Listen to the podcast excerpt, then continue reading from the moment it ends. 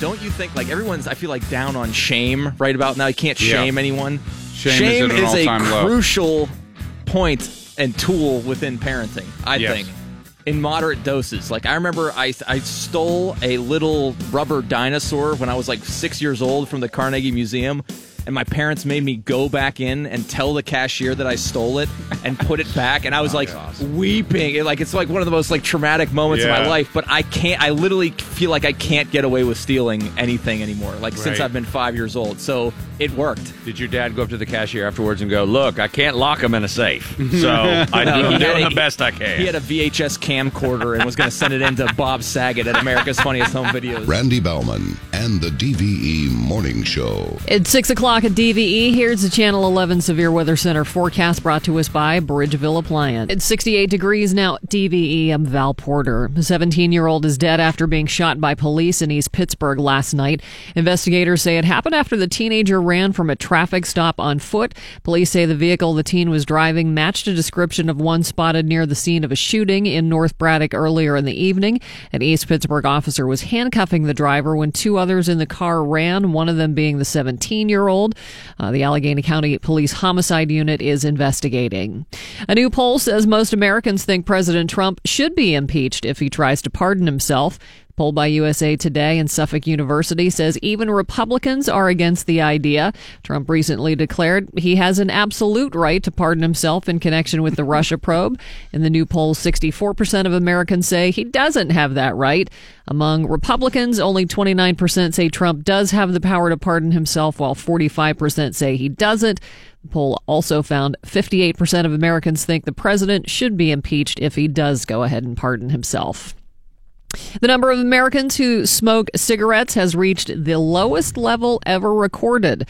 The Centers for Disease Control reports just under 14% of Americans smoked in 2017. In cities, the rate was down to 11%. It's twice that in rural areas.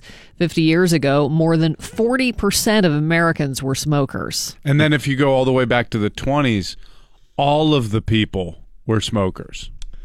Uh, Yeah, cigars too. I Like mean- it seemed like cigars were all over the place, like as prevalent as cigarettes. If well, at least in movie depictions, like pe- people just walking around smoking cigars and Yep. ashtrays everywhere you went. And everybody must have smelled so terrible. I always Oh, say that the clothes yeah. they wore then were so heavy too, and like and and didn't people didn't launder clothes like they do today? no, God, no. Yeah, but people still must have been hooking up. I mean, think about like when was deodorant invented, and people were still mouth kissing each other and.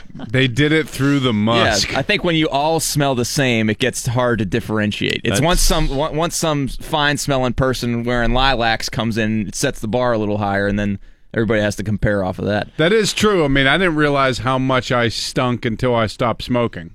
And then Oh, I yeah. went in the closet and was like, oh, God. yeah. I think the fact that eh, you could smoke everywhere, you were sort of numb to it. As soon as they banned it in the bars, all of a sudden the bars that did have smoking, people really started to notice. Wow, I never knew how much smoke I was actually Mm-hmm. breathing in. I mean, I have buddies who've worked in bars for decades, and you know hadn't really thought about the amount of Secondhand. secondhand. Just every night sitting in a locked Cloud box of smoke. I think the Surgeon General could decrease those smoking numbers if they just outlawed open mic comedy. I was because just I'm gonna pretty say, sure that's dude. the gateway drug for every person who starts smoking now is just Do you remember PD's pub? Oh. Dude, PD's pub smelled so it smelled like deep fried cigarettes and just Yeah. bad ideas. I I I swear to God, I've it was in my it was in the speakers that I had. You know the fur Yeah. on the back of Yeah. the speakers? Like, It smelled like someone microwaved a backwoods cigar for like 15 minutes on high, and It just was that's how it stayed. god awful. And that's not was the only place. The corner cafe up on the uh, south Oh, side used to yeah. uh, be like that too. You couldn't even get people, non-smokers, to come there because it was just a thick fog. Do people still it smoke pipes? mandatory? People don't smoke pipes that often. Uh, My- my poor uncle people used don't to. smoke pipes at all. Not even a corn Ever. cob one? Nope, it's it's a uh, affectation of the uh, the wealthy. I think it's like I one time, uh, I don't know. This is probably in my you know high school phase of me trying to find a gimmick. You know, I, I felt like I had no personality, so I tried to find a hook, and everything that I tried was just object related. Like at one point, I was like, I'm going to carry Twizzlers all the time. And I'm going to be like the licorice man or something like that. So that was one. But the other time, I was just like, I'm going to smoke a pipe. Like, yeah, that was that was my like it, my big idea. How so I- old were you? I was like probably like 17 or something like that. You know, wise and old sage. And I went to CVS. He's wearing a monocle at the time. and I went to CVS. I bought a pipe, which was like three bucks. It- I thought it was going to be way more expensive. Like I thought it was going to be like carved of marble and mahogany or something like that. So I go to CVS. I buy a pipe. I start smoking it when I'm 17 years old on my back porch. And my dad comes out, looks at it. He goes, "Hey, give me that thing." And I, he go, and so I, hear, I go, "Hey, here, look, take a look at it." And he chucks it in the woods. That's awesome. Dad, that was my pipe. He's like, That's "Yeah, my gimmick, that's Where, man." that's where it's supposed to go." He goes, "You're not smoking a pipe at 17." Good parenting, right yeah, that there. was good he parenting. just throws Twizzlers out the doggy door. Change your gimmick.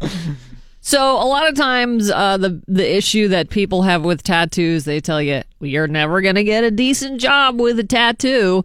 Well, 500 hiring managers were asked about different tattoo locations and how they might affect your chances of landing a job. Top three places you might want to avoid. Probably easy to guess. Your face. 78% of managers said, yeah, it would absolutely hurt your chances of getting hired. The neck, uh, Second place, 66% said you probably wouldn't get uh, a job with a neck tattoo. And 60% said hand tattoos will hurt your knuckles. chances. Uh, 41% also said forearm tattoos would probably not help you. I saw a guy riding down uh, Center Avenue yesterday, and he had he was on a bicycle, and he was tatted up from forehead down. He was wearing shorts and a sleeveless shirt, and he was fully tatted the whole way. He had dreadlocks and he had spikes through his nose and like stud whatever. He had the the what are those the things? that- Gauges. yes, gauges on his ears. And uh, he was just kind of riding his bike down the road, and uh, he had this really mean look on his face.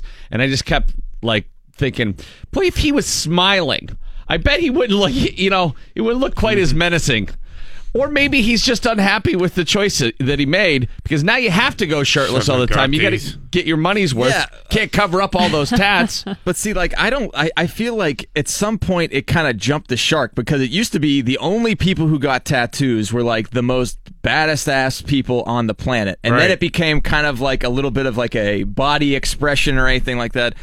I, I accidentally cut some guy off in Charleston, West Virginia, and he got out of the car and he was fully tatted up, and I was like, this guy is either going to absolutely kill me or he's like in a uh, he just came from like a modern art museum. So I can't you can't even weigh your he's gonna give chances you a if you can pamphlet. scale him in a fight. You know, Yeah, yeah, he's going to give you a pamphlet telling you his next DJ gig. he's a male feminist, Yeah. but is just really enthusiastic about that. There's a rapper. His name is Post Malone, and he has one of the most relatable tattoos ever. He got tattooed underneath each eye, always tired. yeah, always tired. I was like, wow. We should all go in on that that. is a tattoo I could see myself getting. Yeah, Not but you- underneath my eyes, though. I think you're gonna regret that tattoo. I think, think? the always tired. No, you're you gonna won't regret that. You're gonna regret regret that. Only No one. Uh, when you're not, regrets. only when you're not tired. Yeah. How you feeling? Pretty good. Mm. Walking on I mean- sunshine. I one time at Penn State, I was t- talking to a guy who was, kept, kept saying he was on the football team, and as he was like chugging beers, he you ever meet somebody that just looks kind of through you, like it looks like they've been to prison or like they're gonna Yeah. set your house on fire, and you just realize there's Thousand nothing yard going on stare. inside. Yeah. So as we're talking, he kept calling me the me- the professor because I had glasses on, and he's like, "You must be good at science, professor." And I was like, "Yeah." So typically in those situations, I would just like cuddle up to the the big alpha Yeah. male in the room just in case something went down. And as we're talking, he goes, "You want to see my tattoo?" I was like, "Sure." He peels his lip down, and it just it just says "F it" on the inside. And I'm like. You must be really committed Wow. to what, like what a what a nihilistic worldview for a, uh, a you know a, a, a guy on special teams. like my gimmick is not working. I sh- I got to get rid Here, do of these you glasses. want a Twizzler? Seems like waiters are really tatted up these days. Everybody is. I mean, anybody under the age of 35 is pretty well tatted up. That what used what to is be pretty well tatted up? like Like, what's the more number? than Oh. three visible tattoos. okay. Yeah, I mean, having one is actually probably worse than having none. You, you Well, either it have to depends on how full- big it is, right? Well, that's that's true. If you What do have you a mean by dragon that worse? covers your back, Oh boy, the amount of people who decided to get back tattoos, I cannot believe that became a thing. Did you see- ever see the one that Ben Affleck has?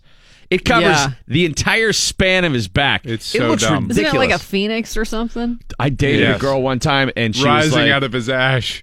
she was like, "Yeah, I just got this tattoo done. You know, I'm really excited about. it. I'm like, cool. She's like, yeah, it's on my back. I'm like, awesome. She's like, do you want to see it? I'm like, sure. I'll look at your back, whatever. And I thought it was gonna be like, you know, four by four size tattoo. It was the entire thing, and it looked like a piece. friend did it. It, it- it was Oh. not like awesome. It was like Can't go cheap on those. Oh man! And you can't tell somebody their tattoo sucks. And the bigger it is, there's an inverse relationship between Uh-huh. how big it is and how much criticism you can uh, lay on them. So I was like, "Oh, that looks great! It's awesome!" And the whole time I'm thinking, "Well, I, I can't hang out with you now because you made one of the dumbest decisions ever, and I can't. I, I I actually can't support somebody who did something this stupid. Who, who would have deal thought a breaker for me. Tasmanian devil wearing an Alan Faneca jersey would look bad on your entire back? You know, who would have thought that? It was like a double dragon thing, and the dragons weren't. They didn't match. They weren't the same size, and they kind of look. It was, it was. It would be like if that old Italian lady that tried to fix that that uh, that famous painting in the church. Oh, my Remember God. when Yeah. she did that? It looked like she did the tattoo. By the way, that would be a great tattoo That'd to be get. an That would be awesome a good tattoo. one. Did you ever watch the show Ink Master? Isn't she Yes. from Pittsburgh? Or isn't there somebody Uh, from yeah, Pittsburgh? uh, Sarah. Sarah Miller, Yeah. who she's she has a shop over in Bloom, not not Bloomfield, Brook Brookline. Yeah, she Um, she was- tweeted stuff to us a couple weeks ago. She is Oh, she did? unreal. Yes. Dude, her portraits are Yeah, better than she's- anything I've ever seen. She she was on the show. You were out, and Yeah. uh, Scott was here, and I wanted her to do a tattoo. She's like, "Yeah, my waiting list is three years." Right. What? Uh, all right.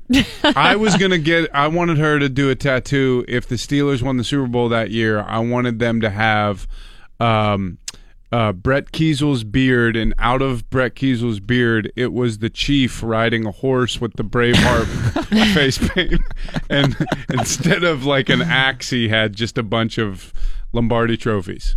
She was like, "That sounds like an awesome tattoo. I'd love to do that for you." I was like, "Really?" Oh, Can you make it the size of my entire back?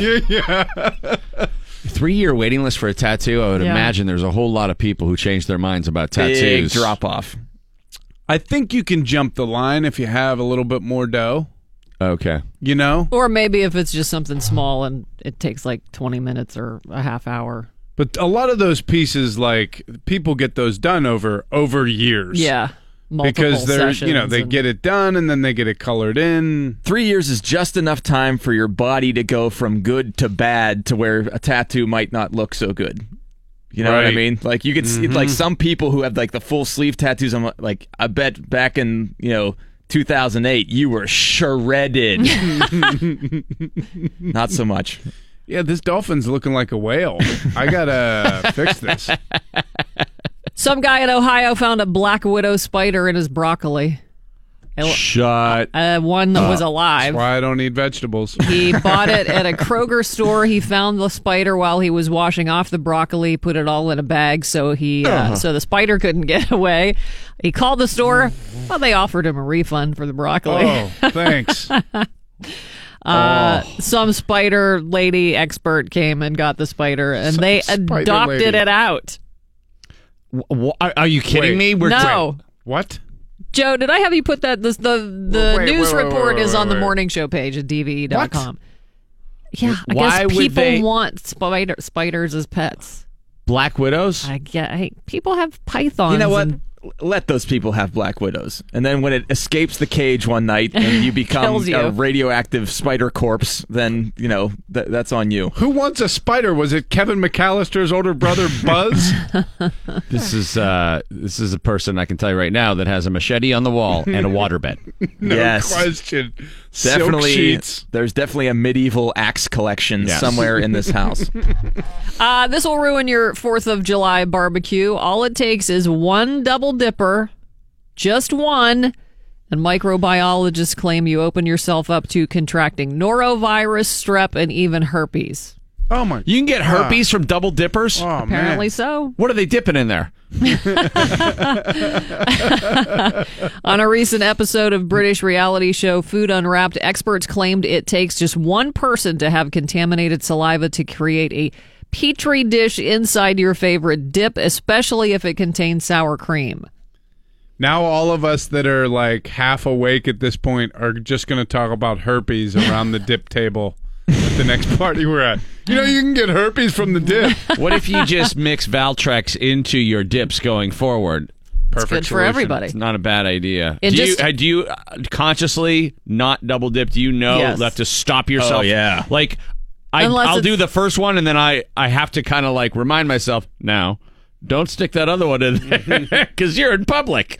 You're not sitting here by yourself. But even I think if I'm by myself, if I like, let's say it, it would be like a, a big nacho chip, or- like or a carrot stick or something. I think I would turn it around. Yeah, you gotta Yeah. rotate. you go to the other side. yeah, no doubt. I think that has become my. I haven't really thought about it too often, but I think that's my uh, my process now. It's a In- difficult concept. It's like one of those like two-step concepts that kids don't really understand.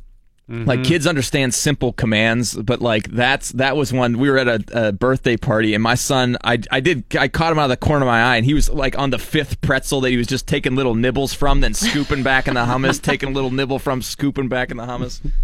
He has herpes, so we are very In just an hour, the bacteria or virus in a contaminated dip can nearly double. Uh, it's one thing to double and triple dip, as we said, when you're home by yourself, but if you're at a party, then you just can't do that. Just put some on a plate. Yeah.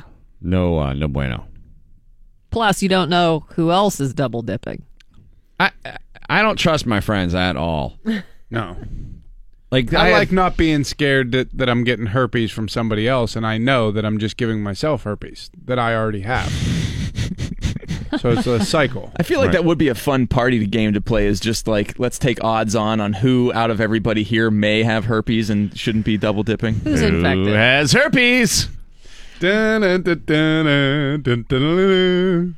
Metallica said months ago they would donate the Polar Music Prize cash award to their All Within My Hands Foundation, and the foundation has returned most of that money to Sweden. The award is worth about $130,000, and Billboard reports that 50% of it will go to the Stockholm City Mission, which supports the homeless, 25% to the World Childhood Foundation, which was founded by Sweden's Queen Sylvia, and 25% to the Afghanistan National Institute of Music, which was also a winner of a Polar Music Prize this year. Finally, Will Ferrell is helming his own Netflix comedy movie. The project is called Eurovision. It'll be based on the annual international music competition, the Eurovision Song Contest. Uh, he will write and star in the film and will also help produce. Eurovision does not have a premiere date yet. Showers and thunderstorms possible today. Temperatures again in the low 80s. It's 67 at E. DVE. It is the DV Morning Show. Wednesday morning, Mr. Wednesday is here.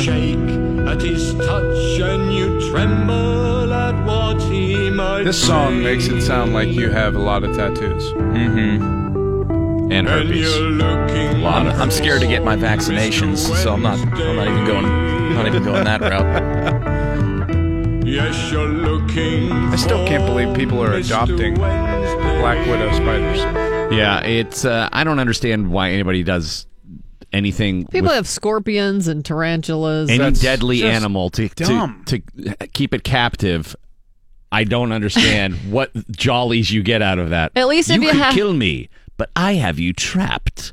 But like you're some weird James Bond villain in your head. Yeah. At least if you have a tiger, you can find it.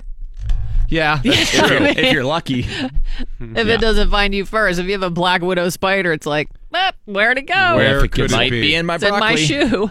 If it gets lost, you're totally screwed. Right. Plus, I mean, m- mammals at least have personalities. Like what? What kind of a, affection can you draw from a black widow They spider? mate and kill. That's Maybe their there's that's some, like- their yeah. life purpose.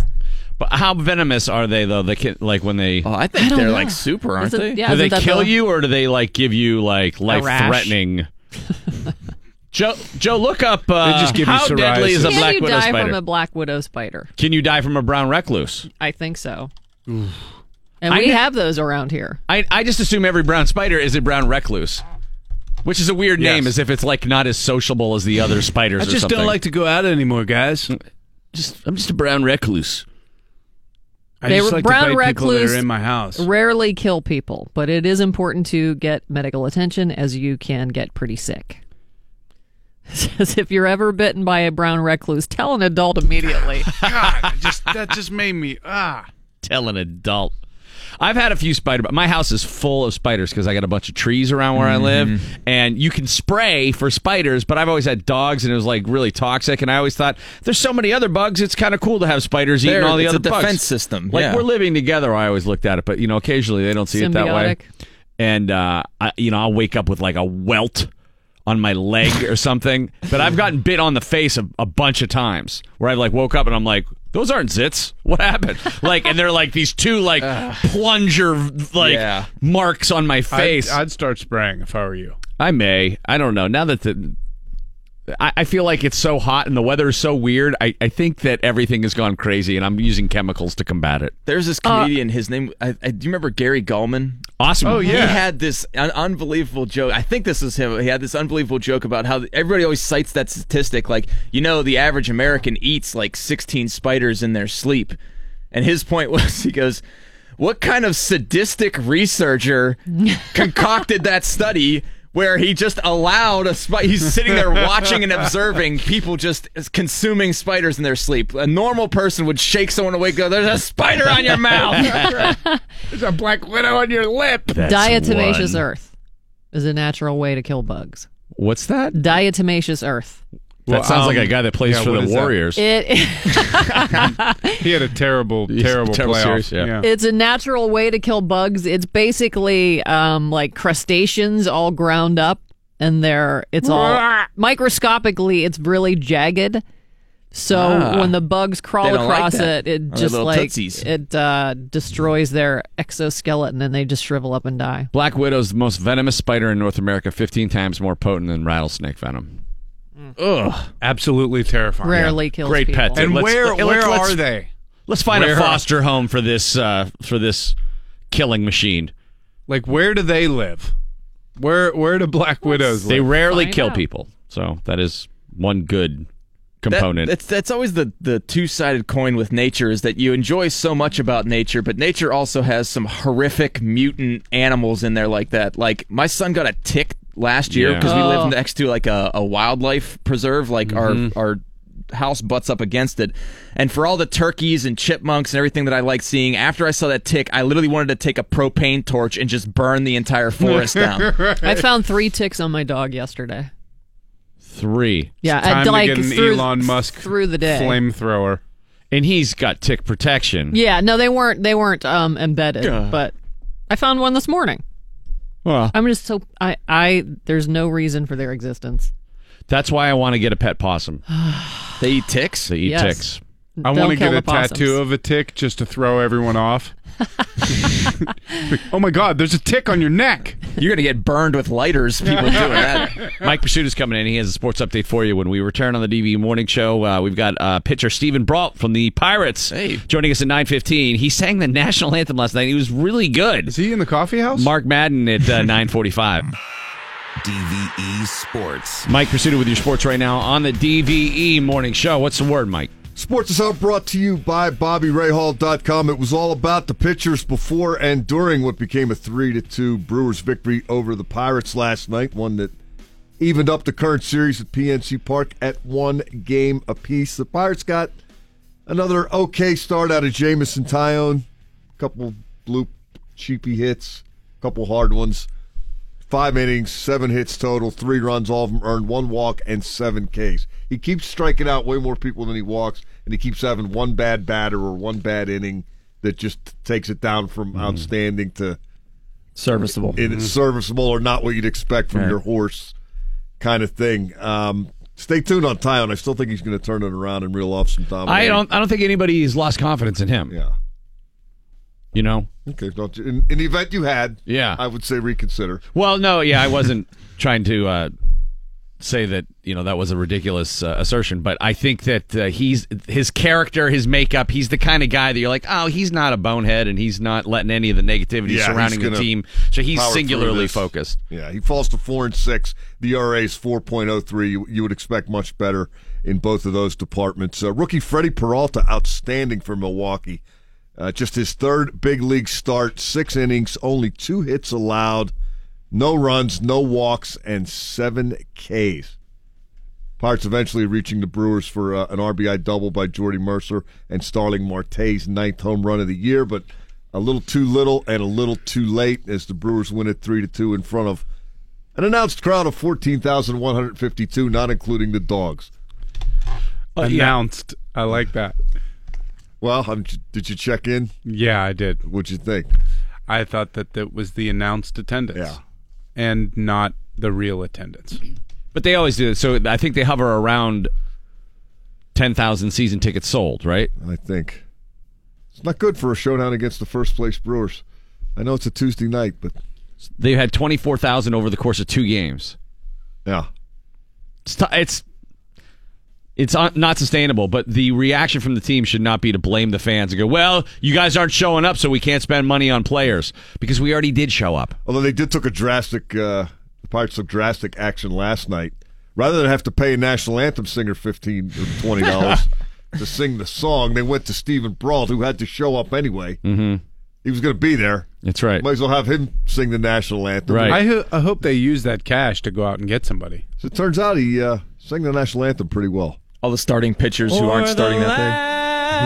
Land of the free and the home of the brave. Awesome. He did a great job. He's going to be on the show today at 9:15. We're going to have Stephen Brault on to talk about his stunning performance singing the national anthem last night. Did you know he majored in musical performance with a uh, vocal performance emphasis at Division Two Regis University in Denver? Well, now we don't need to have him on the show. Joe, cancel Stephen Brault. We got the backstory. Did you know he uh, appeared in uh, High School Musical as Joe Hardy in Damn Yankees? Spoiler alert, Mike. Spoiler alert. We're trying to talk to this guy later. Well, there's a lot of stuff we could talk to. Him. Uh, Oh, yeah. this is wedding the Well, whistle. I think we're going to talk to him about musicals now. Yeah, you're drowning the whistle. I mean, there's a baseball player who was in a baseball musical.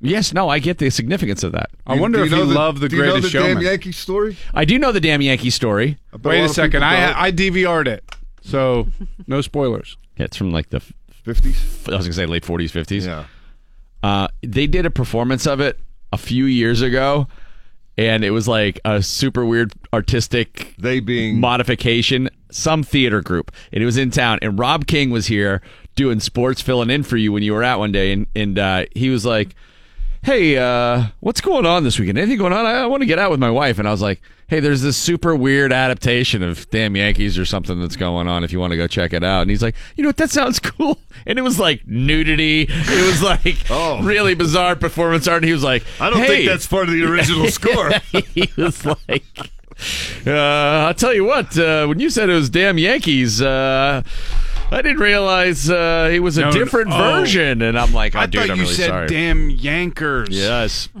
different show.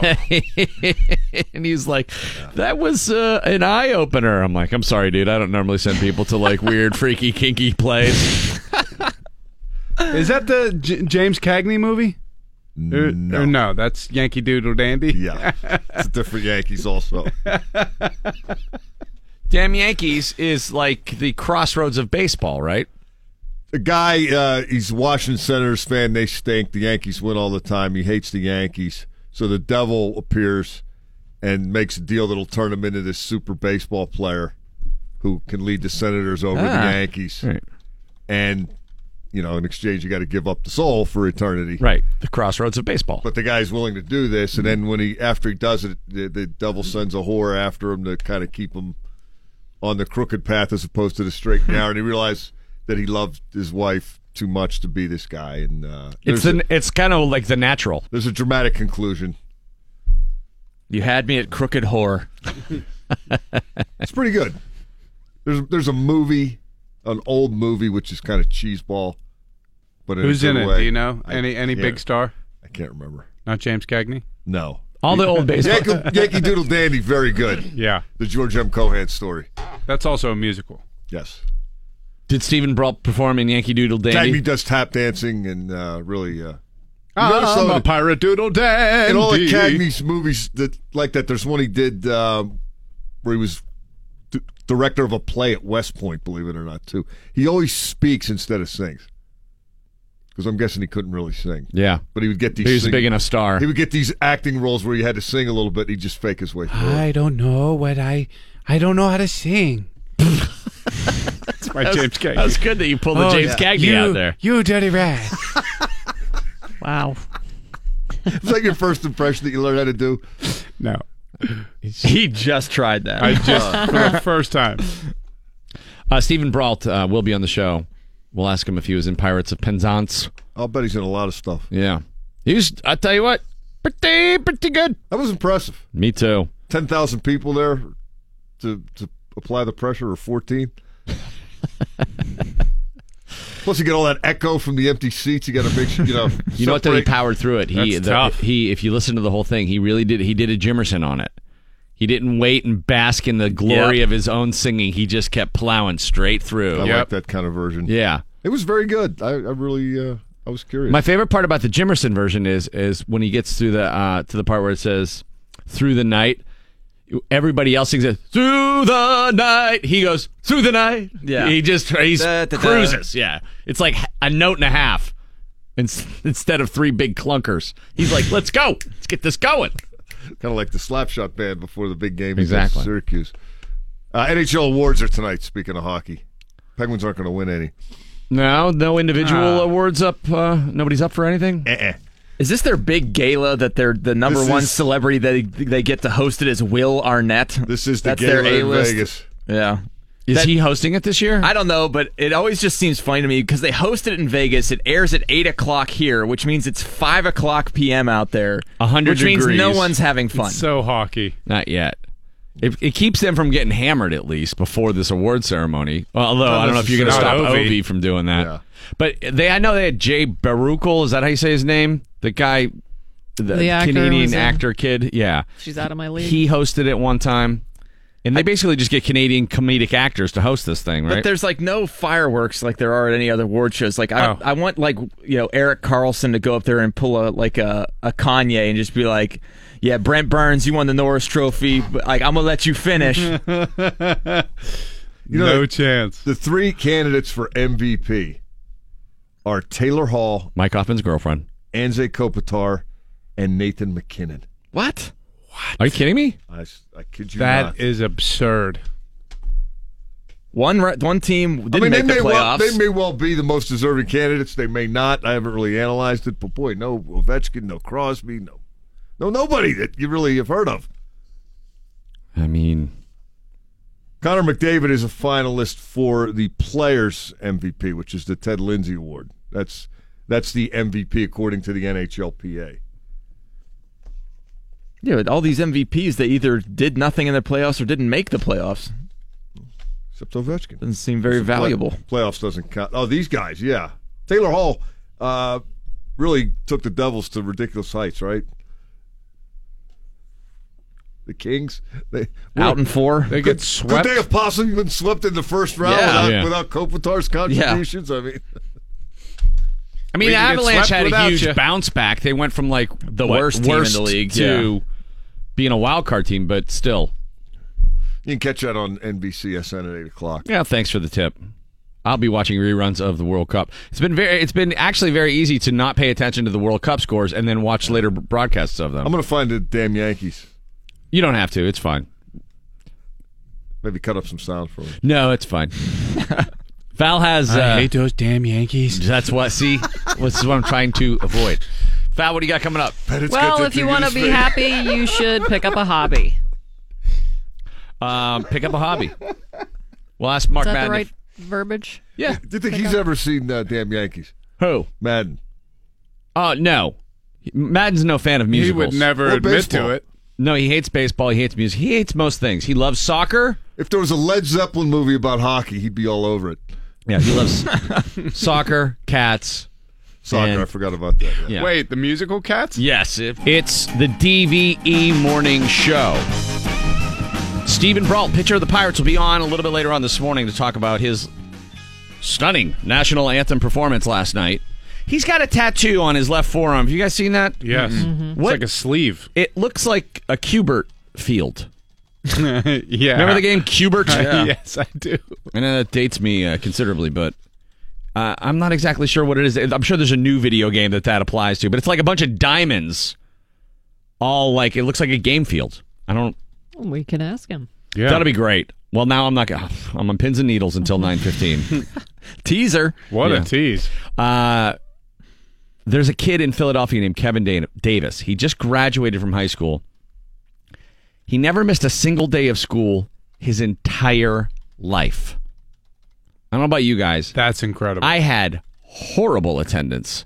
Really bad. I was sick all the time. I had awful allergies. Doctors trying to figure out what's wrong with me. I missed most of my 10th grade year due to a horrible medical issue. And uh, this is unthinkable to me.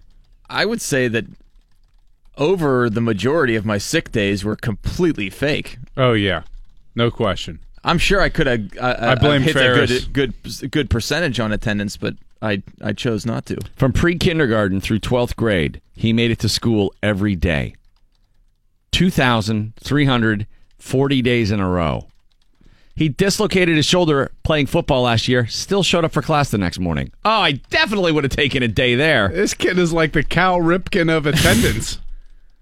Well, He's- it probably what a gets to s- a what a point streak. like your your sophomore. It's like uh, when a when a pitcher's pitching a shutout, like nobody nobody even realizes it until around the sixth inning. You start thinking about Right. it, and then you gotta then you gotta go for it the rest of the way. He says he's watched his parents get up and go to work his whole life, even when they didn't feel great.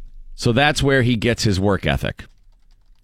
See, this is the problem that I have with all stories related to children who do great things is that they clearly have some type of PR person coming up with their copy because I really want you to think that a 16-year-old like think like my mom and dad work so hard or was is that a prepared statement?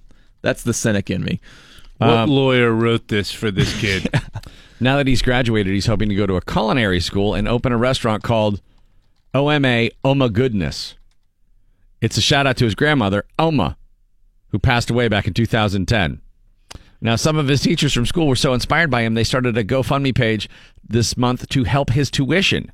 Like, Isn't- hey, that's pretty good. Isn't Oma like the German word for grandma? Mm-hmm. Like Opa, Opa, yeah, and Oma. Oma. They've uh, raised twenty thousand dollars for this kid's education already, which for culinary school that'll pay half a year. Yeah. He needs about five thousand dollars more to hit their goal. Uh, he's it's crazy to me that this kid was able to do that. I, I definitely faked my way out of a lot of school days. And I think it's actually good to do that. I think it's good to like have some hooky days when you're a kid. And uh, watch the prices right. Oh yeah, Laverne and like Laverne and Shirley was like on all the time happy days when I was a kid. You know, Bonus time. You're just laying in front of the TV. dude, it informed my entire show business sensibility to sit there and watch Gary Marshall sitcoms when I was a kid in the Match Game. Who didn't want to live life in the backstage of the Match Game? But one thing I definitely got good at was when my parents got divorced. I used that to get out of a lot of days of school. Oh, why not? You got you have a golden ticket right there. Emotional distress. Oh yeah. Well, I remember one time I was like laying in bed, and my dad's like, "Get your ass out of bed. Let's go. You gotta get to school. You're gonna miss your ride." And I was like, "Ah, "I don't want to go. I can't believe you guys have done this to us." You know, and he's like, uh, "GD closes the door." You know, I'm not dealing with it. Stay home then. and then Ah, immediately you just got me there. all right, I don't really. I'm not really that upset about it. I just kind of want to blow off today, sit around and eat cereal. See, I also had stay home days with for aesthetic purposes. I remember I got like a zit on my chin and I was like, I'm not going to school. My mom was Oh like, No, you're going to school. I was like, There is no friggin' way Right. I'm going to school right now. We need a three day plan of how we're going to attack this thing before I show my face in public It's again. on my lip, mom. it's on my lip. Yeah, I I mean, I, I definitely had my share of those. And being like that age, you get destroyed if you have like. a- Oh my god, a blind pimple? Yeah. Like I had this pimple on my cheek that I could see. I could see. you can look down and see it. It was like, I no, I'm not doing this. And then you're like, I'll pop it. I'll pop it. I'll put alcohol on it. It'll be gone by tomorrow. And then you try to pop it, and it doesn't pop. And you're like, ah! and you just make it worse. It was it was that those types of Purple. zits that would like call your face for reservations four days in advance. You're like, I'm not going to show up right now, but around Friday when you got pictures, yeah, then I'm going to pop up. I had this the painful ones. Oh, You I- just feel it. just under the surface, it doesn't really break out. I had a great technique of getting rid of those zits. I would take one of those Stridex pads. And I would just let it sit on there. I would like try to Keep it burn on. that thing off, which is the worst I'm gonna thing to wear do. my T zone out. oh, yeah, my T zone will be dry as the Sahara. Plus, I, I- it must be genetic because like even now, I'll get pimples like. Uh, but they'll be like on my earlobe or something like that. You're like, why did it go there? I get adult acne all the time. It's uh, I think it's partially the sleep and all the other stuff and stress. But I thought it would have gone away. I didn't think I'd ever have to deal with a zit after you graduate high school. I thought Yeah. that was like, all right. But when I got into college, I mean, there'd be just gnarly ones all the time. You're like, oh, great. All right, today's a hat day. Bauman, you wear glasses? I do. Today I wear glasses. Yeah, They go just to as my, my acne lips. cleared up, I started going bald. So that that really that helps me out a lot. Well, uh, as luck would have it, uh, you are two years away from a cure. They think 2020 is when they think that J- the Japanese cure that they came up with this year is going to pass federal uh, regulations and be mass marketed. They Bad think, news is they're gonna have Japanese hair though. I'm just gonna Do you have mind? straight, thick black hair. really fine. like that. Like we we automatically assume you're going to take on all the characteristics of. There was a super racist mash episode where a guy got he was a racist and he got blood from a black guy transfused and he, and uh, he was like I don't want any black guy's blood so they decided No. to play a trick on him and they tricked him by doing like all of these super racist things so that like when he woke up he's like what are all those watermelon rinds and fried chicken doing there and they're Oh like my I don't know you God. got up in the middle of the night and you were starving Oh, dear Lord. and, and so they just played out all of these horrible racist That's stereotypes. way more racist than what, I thought. I thought you were gonna say they gave him the transfusion and he woke up talking jive. no. They gave him the transfusion, but he was like freaking out about it, so they wanted to scare him. So they made all of these like racist jokes around him to make him paranoid and make him think, "Oh no, What, what show was this? Mash. Oh, BJ, I think no, it was like a Trapper John era. It was on a repeat. We were down in New Orleans with a bunch of friends, and everyone's like getting ready to go out, and it was like on the TV, and we started watching it, and everybody was dying. Yeah, of like course. this is the most horrific thing they ever put on television, and it was big yucks. The uh, you know the canned laughter and Yeah. stuff. What's that fried chicken doing there? I don't know. You got up and you just wanted to eat that. Little Did we know Robert Downey Jr. would pull that off 30 years a- after the fact? See Thomas Howell yeah. before Soul him. Man. Soul Soul Man. Man. Oh, A movie Oh, That was a little before my time. that I Yeah, could think. but Robert- never be made. Robert Downey Jr. was like officially the last chopper at a nom on that. He got nominated for an Oscar for that performance. Oh yeah, it was really good. He I'm a was dude disguised by a dude playing another dude. he was really good in that movie. But see Thomas Howell, that's the one. He is jive talking and stuff like that. It's bad. Really bad. And then there's another movie with um, Godfrey, Cambridge Godfrey or something. I can't remember this comedian's name back in the uh, early 70s. It's called Watermelon Man. He was- All right. No. he he was a black comic, and and it was- they had him in whiteface to start the movie, and then he turns into a black guy. So the reverse of Soul Man. Yes. See, now that I feel like could work. I don't know why. I got no soul, man.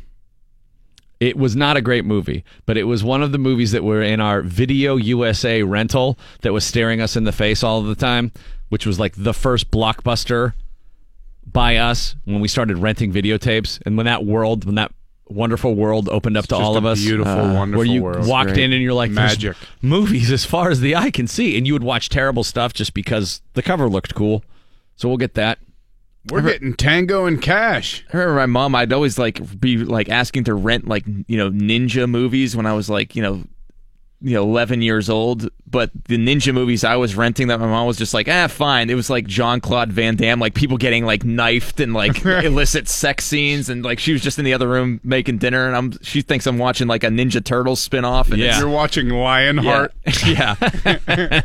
Jeff Conkle, Mr. Wednesday, uh, with us this morning, but he will uh, return to join us for the DVE Comedy Festival, E which is next weekend. He'll be on stage at the Arcade Comedy Theater for the second show on Friday night. And do you have any shows this coming weekend? Not this weekend. I'm just hitting the gym for for the the comedy fest. Good deal. That's right. And we have uh, two shows on Saturday for the DVE Comedy Festival, the podcast day, 4.20 p.m., the Doug Benson, Doug Loves Movies podcast at the Rex Theater, and Bert Kreischer's Bertcast, 9 p.m. at the Rex, and tickets available right now at DVE.com. Val has your news coming up next. Valerie, what do you got? Well, if you want to be happy, you should find a hobby to enjoy. That, that's all it takes. Good deal. Stephen Brought from the Pirates, 8.15. Mark Madden in the 9 o'clock hour. Also our friend Tom Grealish from the Mario Lemieux Foundation giving us a shout to talk about some of the great stuff they've been up to. Is that the J- James Cagney movie? Or, no. or no, that's Yankee Doodle Dandy. Yeah, it's a different Yankees also. Damn Yankees is like the crossroads of baseball, right? The guy, uh, he's a Washington Senators fan. They stink. The Yankees win all the time. He hates the Yankees. So the devil appears and makes a deal that'll turn him into this super baseball player who can lead the Senators over Ah. the Yankees. It's There's, the, a, it's kind of like the natural. there's a dramatic conclusion, really. Uh, I'm a pirate doodle dandy. in all the Cagney's movies that like that, there's one he did uh, where he was d- director of a play at West Point. Believe it or not, too. He always speaks instead of sings because I'm guessing he couldn't really sing. Yeah. But he would get these. He was a sing- big enough star. He would get these acting roles where he had to sing a little bit. He'd just fake his way through. it. I don't know what I. I don't know how to sing. That's my James Cagney. That's good that you pulled the James Cagney out there. Oh, You dirty rat. Wow. Randy Bauman and the DVE Morning Show. Val pretty much speaks speaks for everyone there with the wow, Wow. wow. Underwhelmed. That's what my impressions do to audiences across the country, Val. I'd like to do my very current and relevant Jimmy Cagney impersonation for you right now. well, it's not like I dragged it out of nowhere. It was at least relevant to the conversation. No, no, no. I know. I just meant if in the context of you around the. Never mind. Val, what do you got coming up? Here's the Channel 11 Severe Weather Center forecast brought to us by Dormont Appliance. 11. It's 66 degrees now at DVE. The news is brought to us by Xfinity from Comcast. Canada is moving to legalize marijuana. The country's Senate gave final passage to a bill that legalizes weed possession, home growing, and sale. Sales could begin in just 8 to 12 weeks after the federal government gives final approval for the bill to become law. Legalizing marijuana fulfills a promise by Prime Minister Justin Trudeau. And starting in September, New York City police will issue summonses as opposed to making arrests for most people smoking pot in public. In making the announcement yesterday, Mayor Bill de Blasio says he expects the changes to result in roughly 10,000 fewer marijuana related arrests annually and will balance fairness with public safety. Those who have no ID on them, a recent history of violence, outstanding warrants, or are smoking weed while driving will still be subject to arrests. This summer, why not take up a new hobby? A study published in the Annals of Behavioral Medicine found that people with hobbies were way happier and way healthier than those who don't have a passion outside of their work. So I guess that's all it takes just crochet or Find a passion. And it can't be like Birdwatch. porn. It can't be a vice. It needs to be No. like something. I found my passion. I had a friend who got way into Ex hamster. those those remote control planes. Mm-hmm. Oh yeah. He got way into. He just goes flying his plane now, and he's like addicted to it, and he thinks about it like twenty four seven. It's his life. He loves that stuff. well that's good. Yeah, and he, that's a that's the kind of stuff though. clean living. right? It can't be like I'm obs- I'm obsessed with alcohol. I've gotten my hobby. I've gotten way too into lawn care, and I need to I need to calm down. No That's way, okay. dude. It's that's a relaxing. good one. It's a good. That is such a good OCD thing. I Yeah. hate it, but it some people love it. I don't like like I'm not talking about like oh I just can't go out and stop like mowing my lawn. Like I want to know all about what's happening in my yard. Different types of grass. Yeah. Yeah. Yeah, there's nothing wrong with that. That's a good hobby. You're a homeowner now, so Yeah. My dad has always been a big flower guy. Like planting flowers That's was awesome. always the thing. Yeah, he's was always obsessed with flowers. Like there would be like a shipment of flowers at his house, and he'd spend you know a week and a half, two weeks at the beginning of the summer planting flowers, and then just doing maintenance and care of them for the rest of the summer. And he'd be smoking a cigarette with a beer, watering everything, you know. Not the uh, the picture that most people have in their heads when they think of gardeners smoking Oh. a cigarette. You'd have Strohs and a Merit 100. Just sitting outside. Why not? feeding the plants, killing himself. That's right. And speaking of being a homeowner, if you uh, do have a home, you know there seems to be an endless list of things that need done around the house. The average home currently needs nine different repairs right now. Nine. And a third of the people have just been putting off and putting it off for over a year at this point. Uh, the 10 chores we are most likely to put off painting, remodeling the bathroom, which th- that's like a major, major uh, endeavor. I think painting for some people is like lawn care for you. There are some people who really love painting. They love Mm-hmm. the process of it, like cooking. There's something about painting. I love painting, but I've already painted my whole house, so I'm done.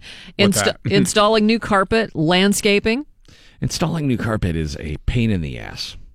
Well, Unless that's you have not- the right tools, right? You Well, yeah, yeah, somebody else does that. gotta have those like those kickers or whatever. I don't know Yeah. what the hell that the stretchers. Stretchers, kickers, all of them. You need to have both. Remodeling the kitchen. carpet, I'm telling you, carpet installers have worse orthopedic health than baseball catchers. Oh, yeah. Oh, their hands have to be mangled. And Their knees. knees. Their knees are shot. Really? Oh yeah. They're kicking stuff with their knees constantly. They're bend they're up and down all the whole time. Carpet installers have a th- they have a rough go. Uh, fixing the drywall, fixing or replacing a door, fixing or replacing a window, other floor repairs, and roof work. Roof repairs. The problem when you let stuff like that go is it's very easy for me to just get used to the hole in the wall Yes. or the thing that needs to be fixed not being I fixed. think a lot of people. and then do that. I don't think about it. And then someone comes over and they're like, "Hey, dude, that looks really hobo. Like, fix that." but the other thing is too. Then it's like an avalanche of things. yeah. Yep. Because oh, the faucet drips. Ah, you know, I'll get to that later. Or the doorknob is loose, and We have one of those sinks that has, you know, like the the faucet like comes out and it's the hose. Mm-hmm. Like the actual faucet is the hose, but it's like l- lazy now, so it doesn't really go all the way back in, and it's just Kinda kind of dangles. kind of droopy. I'm like, oh my god, I have like erectile dysfunction on this faucet. I, I don't know how to. F- how do you fix it other than getting a brand new faucet? yes, you get a brand new faucet. I got lots of stuff that I'm, I, I'd like to do. I'm like, faucet isn't in the budget. I got other things going on. Do you do you want to do them, or you want to have somebody do them for you? No, I mean there are like total rudimentary things that I can do that I need to do. Mm-hmm. Then there's the next level stuff that I need people to come do that I'm really counting on some at some point somebody coming over and helping me with. Well, see, that's the you have two options. You either pay someone a lot of money to do it, or you become an absolute maniac and learn how to do it yourself. But Watch a YouTube lot of allows you to YouTube learn how to do videos. that. that's stuff what now. I've I've been in wormholes. I'm like because I we you know we I was getting a grass cut service and I I called the guy I said hey man I'm uh, I'm stepping it up I got to do this. I'm Was he gonna like a take drug over." dealer? You'll be Yeah. back. You'll be back. They you are. don't know what you're doing. Everyone tries to quit. So I was like, why do I have these brown spots on my in my yard? I don't have a pet. Like what? Why? Well, cut my grass too short, exposed dead the roots, spots. Yeah. burns out the. gl- I didn't know that. I didn't have grass. Yeah, you did see you grew up a city kid. Yeah. Yeah. So now I'm like, okay. the- I'm like, all right. I got to go get the uh, the the the seed. What kind of? What, they're like, well, what kind of grass do you have? Do you have Kentucky bluegrass or do you have fescues? I'm like, uh, what? Some of it's dead. Does that uh, help? Yeah. I have dead I got grass. no grass. That's what kind of grass I got. That's why I'm here. Give me an all-encompassing seed here. Oh, dude, I used to I used to cut grass around the neighborhood, and I had a secondhand Toro lawnmower that was totally not safe. Like it didn't stop Toro's when a you good got off brand. of it, you know, and it's supposed to, and all that. And it's like someone took the governor off it; it went way too fast. And I loved that damn thing. Did it have a bag attached to it? Oh yeah, I, you know, you had to have those two bags, but like a lot of them were along the lake shore, so you could just dump Oh, the stuff over the lake, which was like really easy. You didn't have to bag it. But I, I loved mowing the lawn when I was a kid. It was a perfect OCD thing. Get straight lines, Oh, and then Tim is looking at it very afterwards, particular. you're like, "Yeah, dude, that feels really good." Looking at those lines, Now I'm like, oh god, I have uneven spots. Now I've got to, you know, feather those in. I've do you got ever to do the get, checkerboard effect? get some. No, oh, yeah. I don't know how to do that. Dude, got to get the checkerboard going. That's the next thing you're going to get into. I think your, your that's- house is going to look like PNC Park by the time you're done, Bill. I think that's why Tim hates it when I mow the grass because he's very particular about the lines and I'm like that when I s- Yeah. use a vacuum cleaner on shag rugs. I, I Oh, yeah. need I Yeah. need to My have straight grandma lines. used to have it fan, yeah. Oh, and then I- we'd walk into the living room, and she'd smack us in the back of the head. That room's not to be walked in. It's our living room. Living is in the room. How many times have I told you to hover? I just look at it this way: I if you want it to be pretty, you do it. If I do it, it's just getting done. Right. The grass, It's just getting a haircut. always That's right. dude. thing. Floby. maybe yeah. cutting grass. He he likes to be out in the yard. He enjoys it. It's nice. It's I do not. You know. well, you got ticks and snakes. I mean, your house is Yeah, I don't. basically like an exhibit at the zoo. The only time Val rolls out is in that hazmat suit. Some guy asked me about that last night at Jurgles. Did you show him the picture? no, I don't. I don't think I have it. Oh, I, think have to- it. I'll send it to you. You're like John Travolta in The Boy in the Bubble. Like they just, Yes. that's how you go outside. Yeah. I could do push-ups. Uh, who are the animals who cannot control themselves in public and just not have sex in public? Uh, this happened in Oklahoma City. Police called last Friday around 5:30 in the afternoon. The caller was reporting two people having sex under a tree at a busy intersection. wow. When police got there, they found 48 year old Tony Willis and 42 year old Verna LeClaire drunk and having sex in full view of all the traffic. They were both arrested for indecent exposure and public intoxication. Turns out, not the first time Verna has been arrested for such behavior. Last October, she was busted for having sex late one afternoon in a liquor store parking lot with a different guy, which sounds like she might be a prostitute. you might Sounds a, little loose. Uh, those charges were dismissed, but probably not these charges. Eddie Van Halen. Did you guys, by the way, see the, the video of the people on the plane?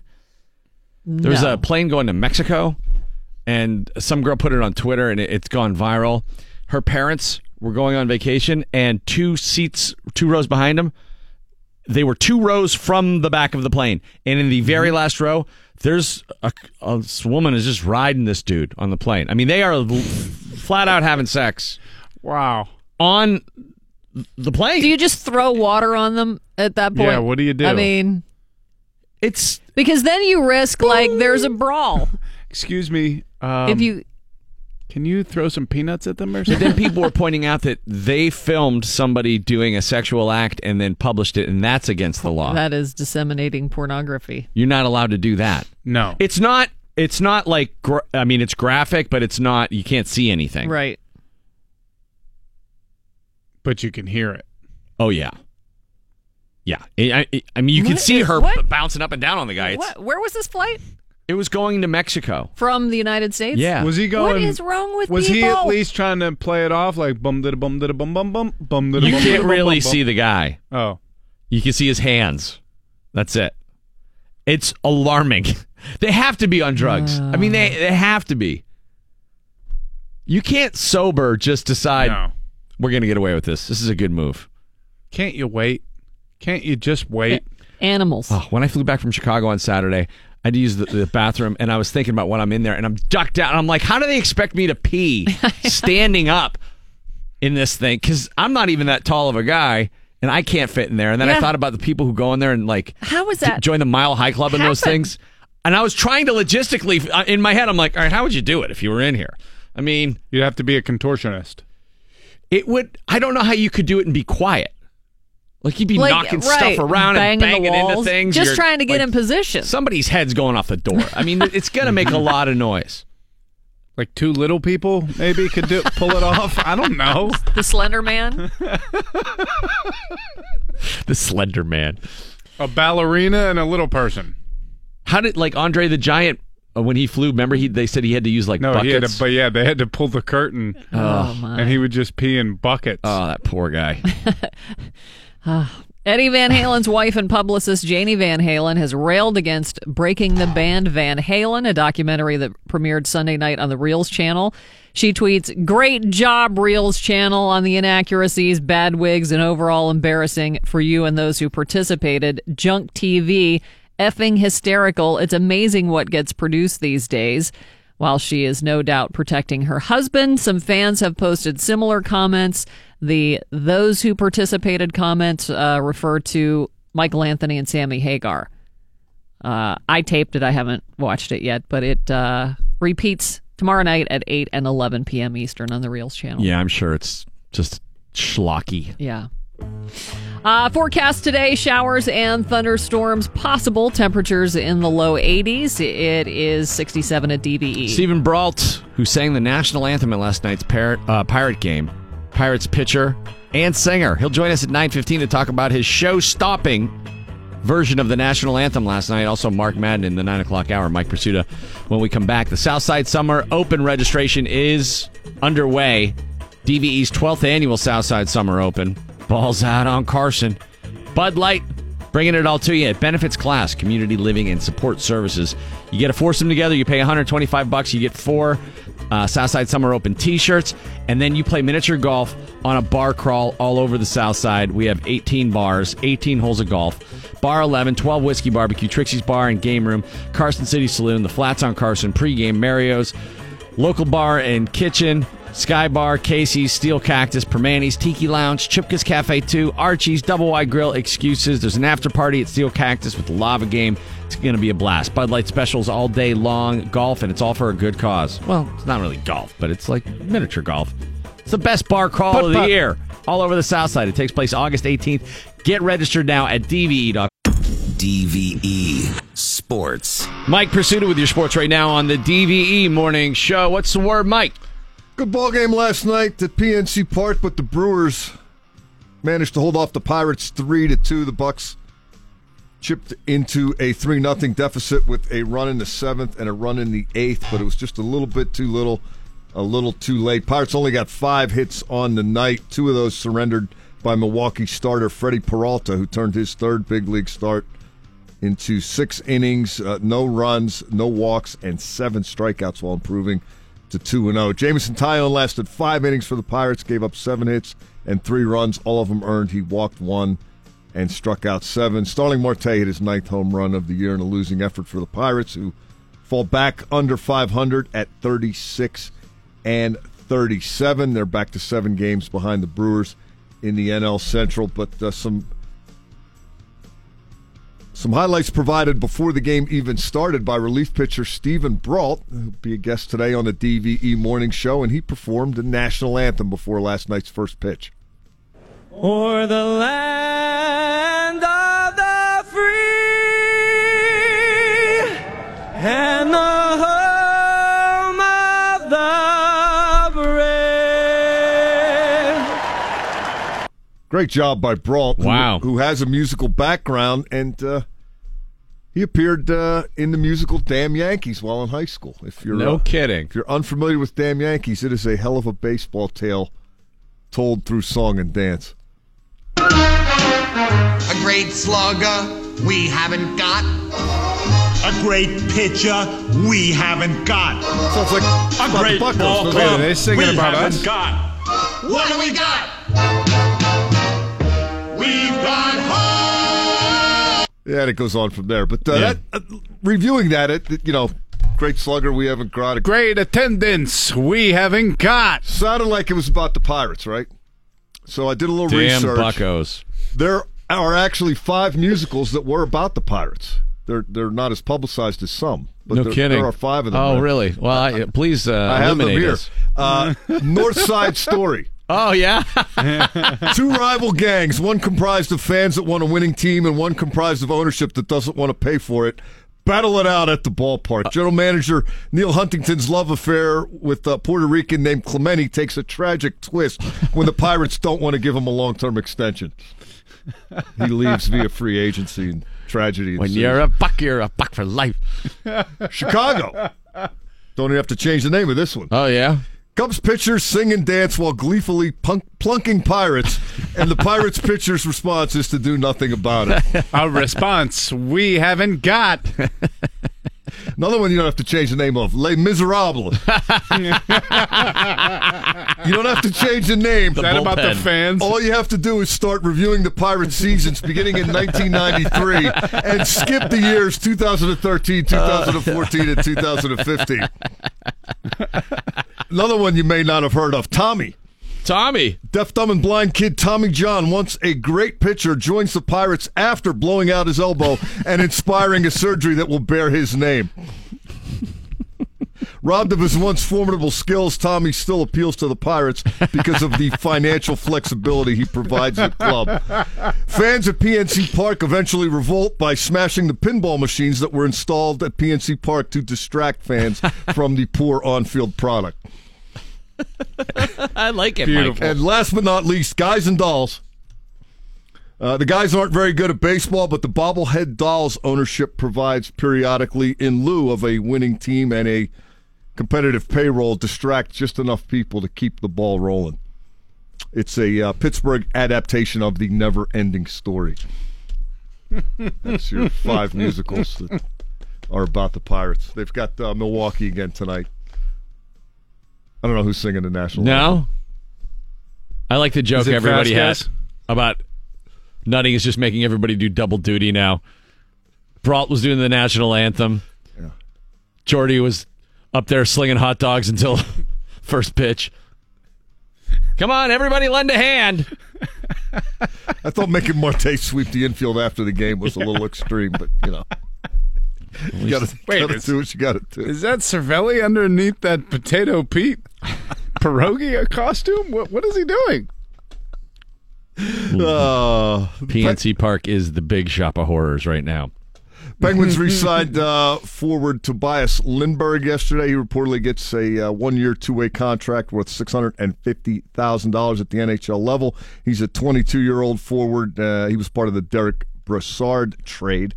Six foot three, two hundred fifteen pounds. The Pens also announced uh, that they're going to hold their development camp next week at the Lemieux Sports Complex in Cranberry. That's going to be June 27th to 29th. There will be on-ice sessions uh, beginning at 2:15 on the 27th, uh, and then at uh, 9:45 and 10:45 a.m. on the 28th. The tournament concludes with a three-on-three tournament on June the 29th. That starts at seven o'clock.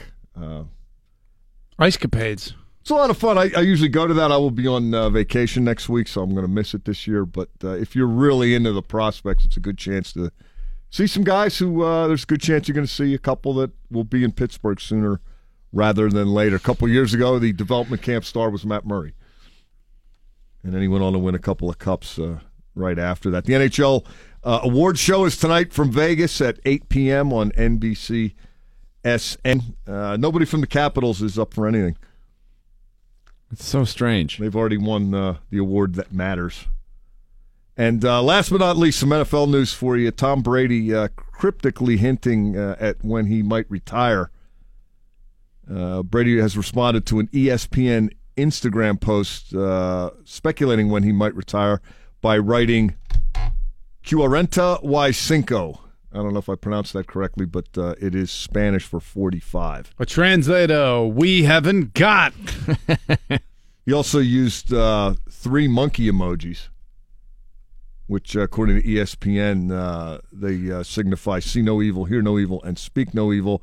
According to emojipedia.org, I didn't know there was such a thing. Emojipedia? There is uh, there is an emojipedia.org. Uh, that also notes that the speak no evil monkey is sometimes used as a playful, I didn't want to say that expression. So there you Okay, go. we're reading a little bit too much into this. I don't. I mean, I doubt Tom Brady has that vast of a knowledge of emoji Oh, I'm sure he does. nomenclature. I'm sure he does. It's like, ah, this is tricky. I'll fire this off on my Android real quick. This will keep him confused. He has his own emoji, right? Just a deflated ball. I think he's saying uh, our organization's a bleep show right now, and I'm not going to talk about it. That's what the monkey's name. Yeah, hear no evil, see no evil, speak no evil. Like I'm not talking about it. I don't. I didn't see nothing. He's doing the Sergeant Schultz. Even though there's all kind of evil to hear, see, and speak of, if you Well, his trainer is if you choose to, possibly complicit in. Sergeant Schultz. There should be a Schultz emoji. I know nothing. No, his, his trainer is possibly complicit in getting their star receiver suspended from performance enhancing drug use. The trainer says he's not. Oh, well, then never mind. That's put the rest. Fire 630 It is the DVE Morning Show. Randy Bauman along with Bill Crawford, Val Porter, Mike Pursuta, Joe Rakiki producing the program later on. Stephen Brault will be joining us. He performed the national anthem at the Pirates game last night and knocked it out of the park. Just an incredible version. Have, have you heard the full one yet? I have.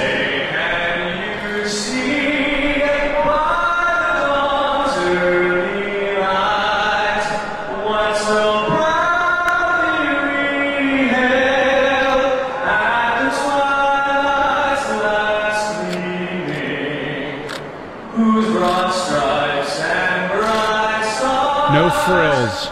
No.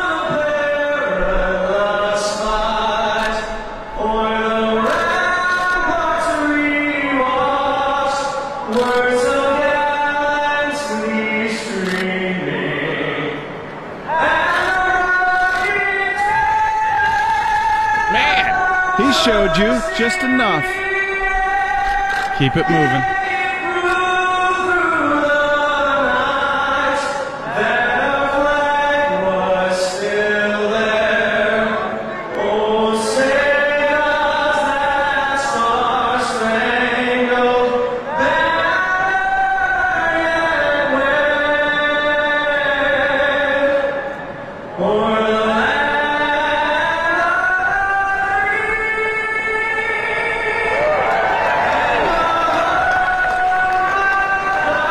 I mean, that's a really good version. That's got to be the cleanest outing the bullpen has had all season.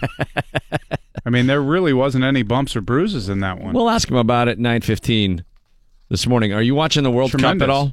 I'm trying to. But what what's getting in the way? I'm just uh, uh, the world. You know, the news of the world. Sure, that'll... It it it's hard to Derail escape you? that. You this know? is it is a good escape if uh, you do need one though. The Yeah. World Cup. No, I, I I love the World Cup. I'm probably gonna catch up on it this weekend. Well, it's hard to get away from the news uh, uh, that is no matter where you go, you are seeing reports of what's happening at our borders. Yeah. and uh, there is a lot of misinformation out there.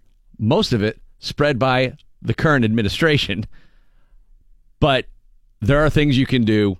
Uh, and there is plenty of information on how you can get involved if you don't like what's happening. And the number one way to do that is to vote in November.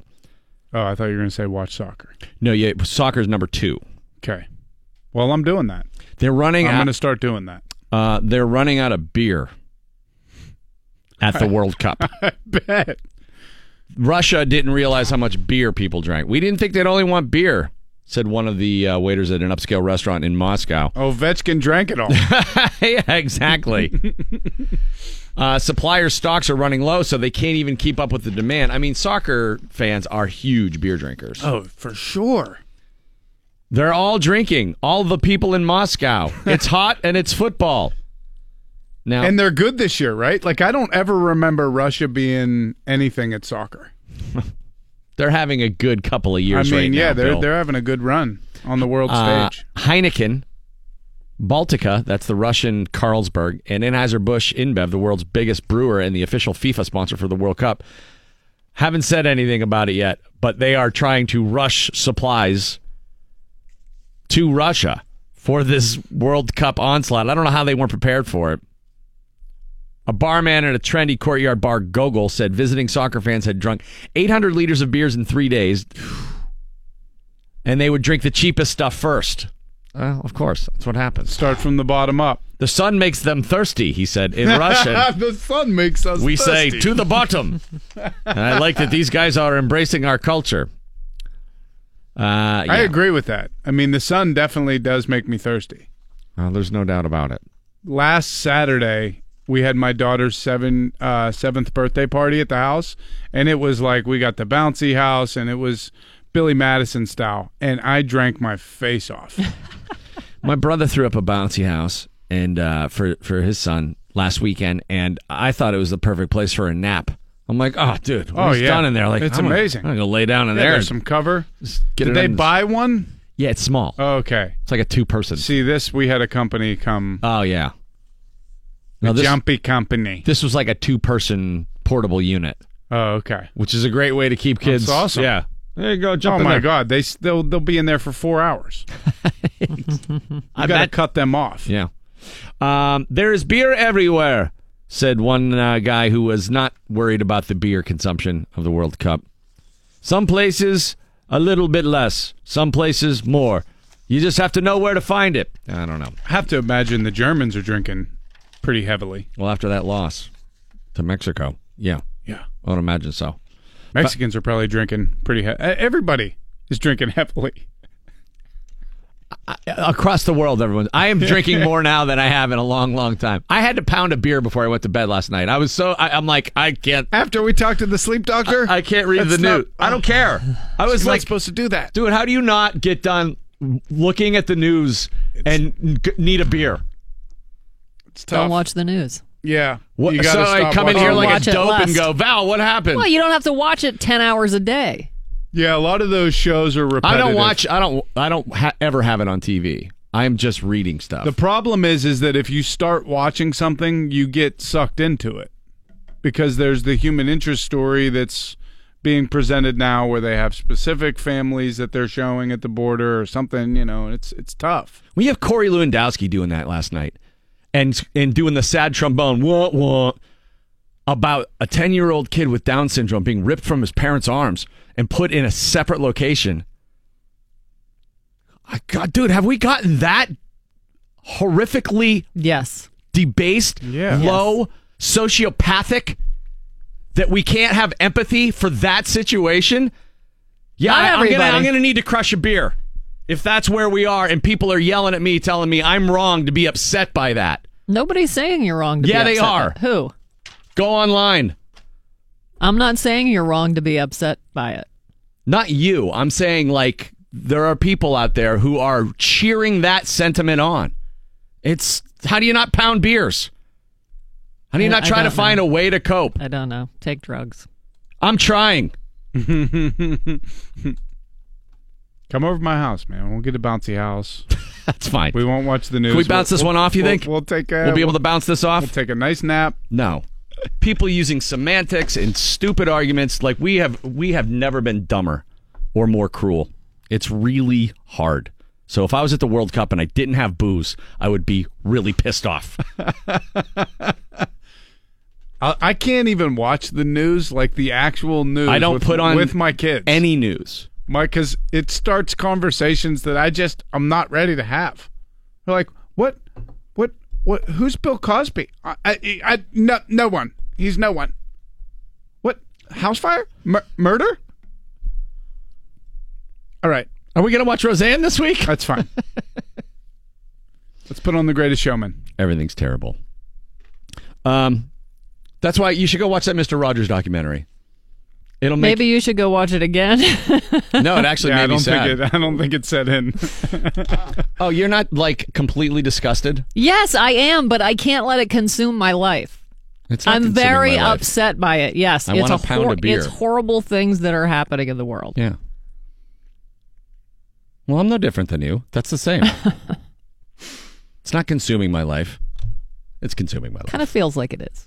Well, why Maybe wouldn't it's just because it's consuming the four hours that I'm with you. it?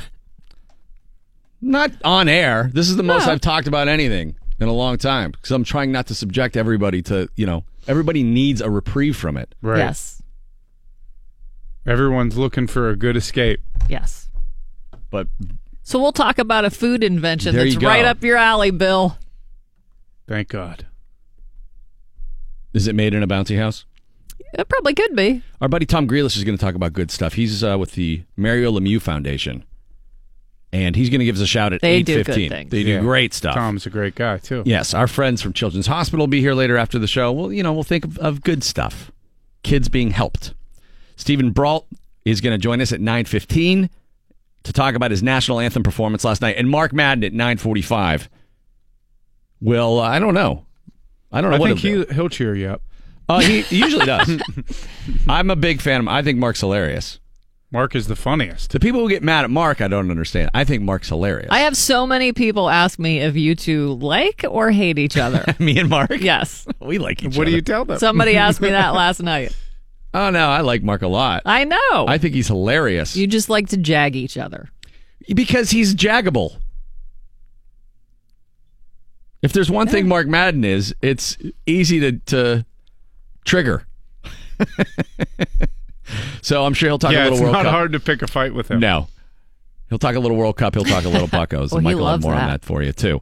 Uh, the uh, DVE Comedy Fest is next weekend. Friday night, all sold out. Both shows, Byam Theater, Arcade Comedy Theater. Two shows at the Rex Theater, doing podcasts on Saturday. Uh, Doug Benson's Doug Loves Movies podcast has a couple tickets left. Burt Kreischer's Burtcast. Tickets available at E DVE.com. There are actually five musicals that were about the pirates. They're they're not as publicized as some. But there, There are five of them. Oh, really? Well, I, please uh, I have them eliminate here. us. Uh, North Side Story, Oh, yeah? Chicago. Don't even have to change the name of this one. oh, yeah? Cubs pitchers sing and dance while gleefully punk- plunking pirates, and the pirates pitcher's response is to do nothing about it. A response we haven't got. Another one you don't have to change the name of Les Miserables. you don't have to change the name. that about the bullpen. fans? All you have to do is start reviewing the pirate seasons beginning in 1993 and skip the years 2013, 2014, and 2015. Randy Bauman and the DVE Morning Show. Val Porter's got your news right now on the DV Morning Show. What's going on there, Valerie? Oh, here's a Channel 11 Severe Weather Center forecast brought to us by Bridgeville Appliance. It's 68 degrees now at DVE. The news is being brought to us by Mattress Firm. There is a sharp increase in sexual assaults on airplanes. The FBI says reports of sexual assaults aboard planes has nearly doubled since 2014. An FBI report released this week says 63 sexual assaults aboard airplanes were reported during 2017. That's up from 38 in 2014. Bill's belching under Sorry, I his breath over have there. I had a You're GERD in a reaction GERD, to that. Yeah. Uh, an FBI official says the attacks generally occur on long flights when the cabin is dark and the victim is sleeping. The agency is scheduled to hold a press conference today to raise awareness about that issue. That's so weird. Not surprising. Somebody tweeted us the video of the woman uh, riding the guy And the plane. on the plane. Yeah, that's not assault. And, that was just uh, a no, that was consensual. Or it looked like it. Yeah. Um, but she was really getting after it. and you way gotta to put just it. you gotta uh, admire the brazenness because Right out in the open. I'm nervous when I don't put my phone on airplane mode after they tell us to. And these people seem to have an utter disregard for authority or Decency. human decency. Uh, yeah. also, you know- Oh, where are the attendants? I don't know. I think they we're taking a break, or there might have only That been was one. the and she was up attendant front. on the yeah, bottom? She was the attendant. Do I don't know, but they tell you that those uh, those those trays are really dirty, and now I think I know why. do flight attendants carry tasers? They should. Uh, No, they shouldn't. No, probably not. No. Y- I think Because they Those should. guys of are the United. overworked and, and frustrated, and they have to be the mouthpiece for a company that they hate, whose policies they disagree with, and but it's their job, and they know that they're treating people like crap, and then people overreact. It's just it's a toxic brew right now. I just like to travel. I wanted to do this to get free plane tickets, and now I got to be subjected to this. Yeah, I used to hope for no turbulence on a flight. Now I hope everyone just keeps their mouth shut. Like just ki- let's all be quiet. Let's just all nobody Hmm. Quiet bitch. time. We're all in this together. Americans may not take all their vacation days, but that doesn't mean we don't spend a lot of time dreaming about those vacation days. New research revealed Americans spend 284 days of their life dreaming about being on vacation, and we spend more than 113 hours every year thinking about being on a beach somewhere. And your vacation pictures on social media, they make people jealous. Study found every day the average person sees 2.4 vacation pictures on social media that make them jealous. That is probably why 36% of Americans admit they put those vacation pictures on social media to show people how great their lives are. That's how we're saving money as a family this year. I told my kids to just think about a vacation. just think about it, kids. I'll pop on the Travel Channel. We'll get some nice visuals going. And maybe here's why It we might be sh- fun to just steal other people's vacation pictures and post those. Why not? I we were there. great idea. Why not? Ding. I'm going tomorrow. yes, exactly. I'm going to uh, Telluride for the Telluride Bluegrass Music Festival. Oh, nice. And Sounds awesome. It's an awesome place. It, you know, my college roommate moved out there right after we graduated from Penn State a long time ago, and uh, so I get to visit him and a few people out there. But it's a gorgeous place and it's really scenic. Mm-hmm. Mhm. Um, and my buddy wants me to do this hike when I'm out there that involves me scaling a mountain on the side of it, like clipping in. I don't Yeah. think you should do it. And I showed you that one part of the passage, Like straight up and down. yeah, Yes. and you grab Like the on side of a cliff to stop. There's these. It's already set up to do this. It's you not, don't have to put your own. No. Okay. You have to have like climbing gear and then clip in, and then you you you hold onto these handles and step on them and traverse across the rock, and it's a couple hundred feet down a ravine No, Oh, from there. thanks. But you're if you fall. Ostensibly, this is what I'm told. If you fall, you know you're dead. No, th- Oh. you're clipped in, so Oh. you'll You'll just bounce off the rock. hang. Oh, uh, and then I think someone has to come rescue you. And they're like, "It's fine, dude." It, and this is what they keep saying to me, "Dude, it's easy. Don't worry about it." And I'm like, "I don't, I don't know." You're a fit guy, so, you look, should. if I do fall though, I am gonna post that picture. I'll be jealous of me terrified. It'll be me wearing soiled pants, And those- red faced, and screaming. those little shoes. Oh, this little tiny, yeah, little. Yeah, that have like spikes on them. No, I don't. I'm not wearing those. You I don't was wear just gonna- no, I just have hiking boots. Oh. They're like Maybe that's outdoorsy not- water shoes. Yeah, right. He told me that like would work. four wheel drive. They're like, dude, it just looks like it looks really dangerous. It's fine. It's totally fine. And then Are I you don't want bringing your own chalk for your hands? to. When my body smashes on the ground, please outline it with this chalk. it sets off my uh, dual purpose chalk. eyes. Yeah. So this is why we should take those. What Instagram vacation filter days. should I use for my my splat picture, Bill? A study found 52% of Americans say relaxing is their top priority when it comes to vacationing. Ah. 71% say they smile more on vacation. 69% laugh more. 71% say they feel less stressed. And 25% say they even exercise more while they're on vacation.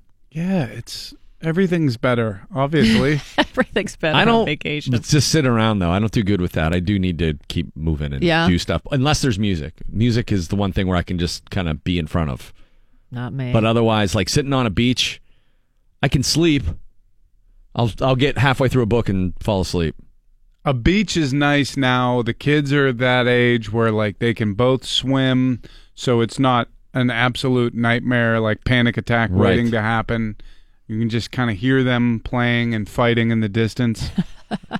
and not feel like the need to go Hasselhoff them out of the water. You you have like a parental sort of like uh like uh, uh Radar? m- radar like monitor when you know Mm-hmm. like Mhm. the voices are like getting a little too far away or something like that. Oh yeah. Or shrieky. No question.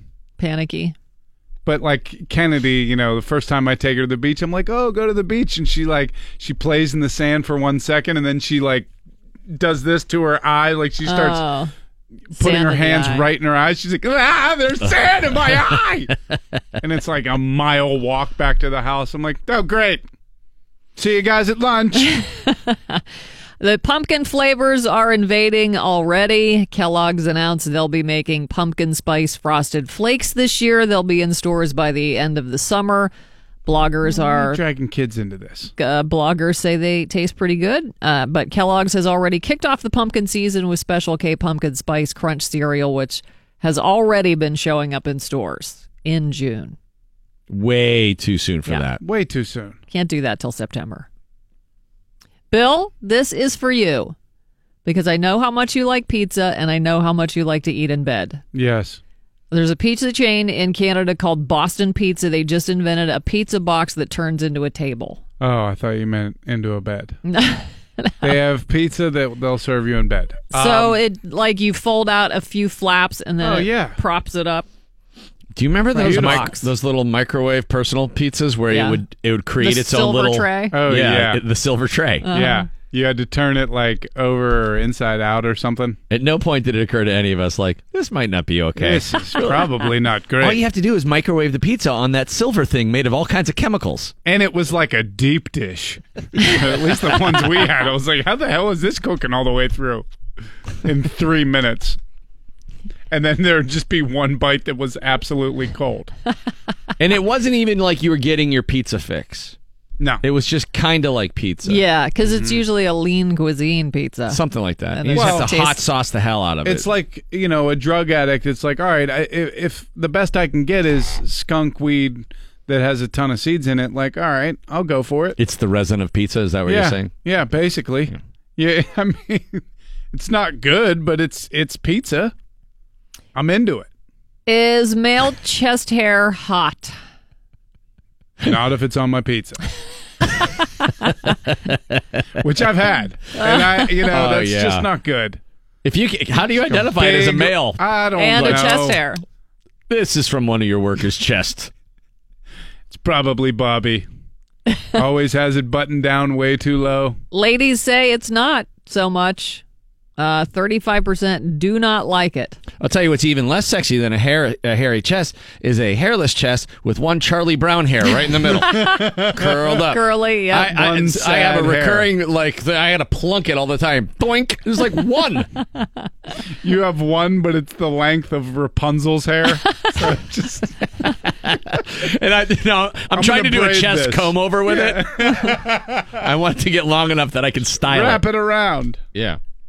and uh, there may be another sitcom reboot in the works. Wait, can I just go back to the chest hair for one thing? Sure. Like, I don't have chest hair either, and it's kind of you know I'm I'm embarrassed about it obviously, but the one thing that's like I don't get is like I don't have any chest hair, but like I have nipple hair. Yeah, I got nipple hair. Like what, what like what what kind of cruel joke is this? like No, dude, imagine if you didn't have nipple hair. Ma- I mean, Whoa, shave that off your would be nipple hair. better. It'd be better. Dude, shave off your nipple hair That's and then I look don't at like tricky. you ordering me to do that. go shave your nipple hair. Dude, go shave your nipple hair right watch now. the pencil eraser. Yeah, if you go do that and then go check out what what it looks like, you'll be glad you have nipple hair. Wait, how much nipple No. hair do you have? not uh, you know a, not Considerable. a, a freaky amount. Calm down over Does- there. Well, She's he's like, like, "Wait a shave second." it off and see what it looks like. like- well, how much Yeah, is there? no, it's I don't have uh, Grizzly Adams around my It's nipple. not like a troll doll. no, no, but it's like that's the place where it seems to be growing normally, and that's it. And I do. I've already see shaved it. it. looks better. Yeah, y- if you shave your nipple hair, you're gonna look like powder. Show us. No, No, don't. don't do that. reveal, reveal the nip. Prove it. um, so Fran Drescher says there might be a reboot of The Nanny in the works. Oh, uh, yeah, nobody Thank needs God. What? that. Nobody needs the reboot of the nanny.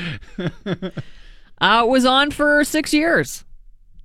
So you never know. She's You probably a flat like earther it? or something, right? I'm I, The I most don't know annoying anything about voice her. ever. Well, that's what Michelle Wolf has that kind of voice. Like, you- yeah, Ah. she's her show on Netflix. Remi- like reminds me of that. She's got that uh, kind of cursed with that that performance voice. Forecast today: showers and thunderstorms possible with temperatures in the low 80s. It's 67 at E. DVE. Our buddy uh, Tom Grealish from the Mario Lemieux Foundation was awarded the Man of the Year uh, from the Circus Sinners and Saints group, which was started by Bob Prince way back in the day. And it was in honor of all the great work he does with the Lemieux Foundation and everything he does around town. And Tom uh, calling us right now. Good morning, Tommy. How are you, man?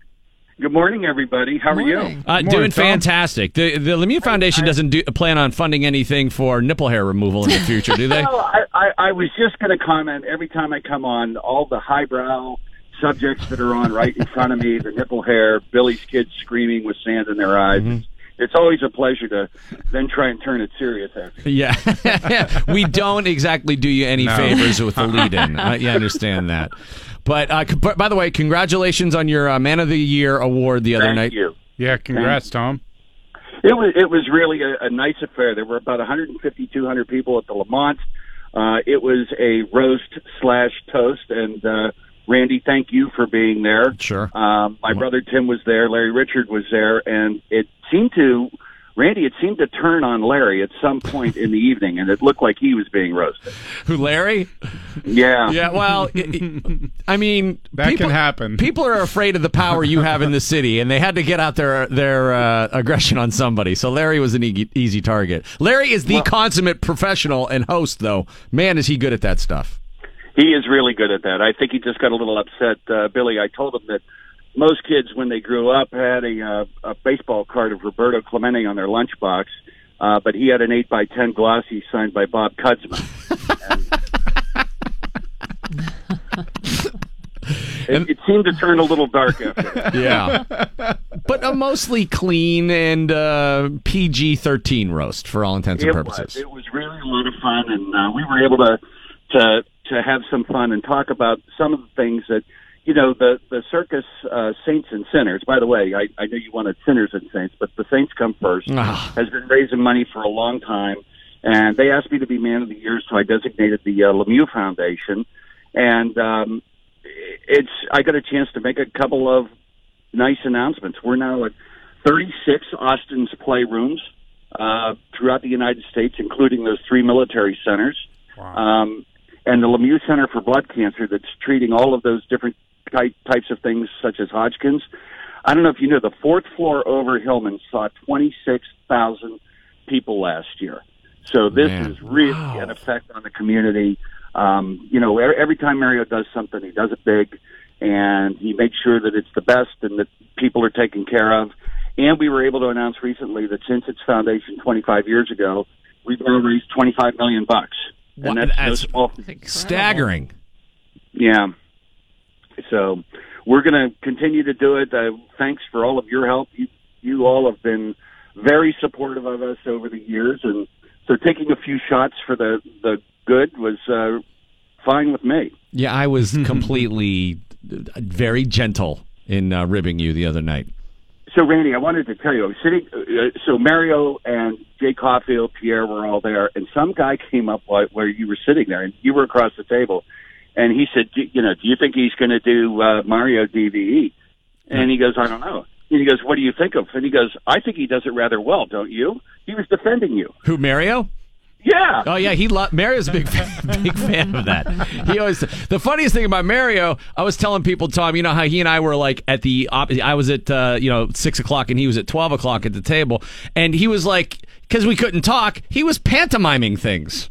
and that was hilarious. He's like, oh, I could just see him like making the faces, pointing to the dessert tray. Oh, pretty good. Oh. Well, I, I want to see if you have any guts if you could do DVE Jay Caulfield because he will just No, I would never do that. And, and I told Jay was talking to me about that DV Mario the thing the other night. If I I, I couldn't do Jay Caulfield. Meanwhile, He's- he's- Jay is the sweetest Yeah, guy. he's the world's nicest ever. guy. He is. Uh, uh, he is the nicest person in America, and even if he isn't, you better treat him like he is. yeah. I mean, that's a great point. Um, If- if and you Alicia, say- his wife, is awesome. They're they're a great uh, couple. yeah. If he doesn't, if you don't say, even if he hits a bad shot on the golf course, but Jay, if you if you don't say nice shot, uh, he pulls your shirt over your head and starts flailing. It's not good. Well, Tom, we got a bunch of kids from Children's Hospital coming to visit with us today. It's their annual visit to the station that we do in the months preparing uh, for our annual radiothon in September. And uh, The foundation is a big part of that every year. No, no doubt about it. And we've had a great relationship with you guys and helping us raise those totals each and every year with Radiothon. But these kids are the way that we are able to see firsthand the great work that you guys do at Children's Hospital. We've seen uh, their siblings going right to Austin's playroom and how much they uh, love being there for that because it's not just a room for them to play in. There is a lot of stuff that kids are actually excited to take part in when they go there. It's it's you know it's not just like you know a- a, a couple of uh, Lincoln Log boxes or something like that. Yeah, and, and Randy, as you know, that really keeping them busy and keeping them happy really set the sets the tone and makes sure that the parents get to spend time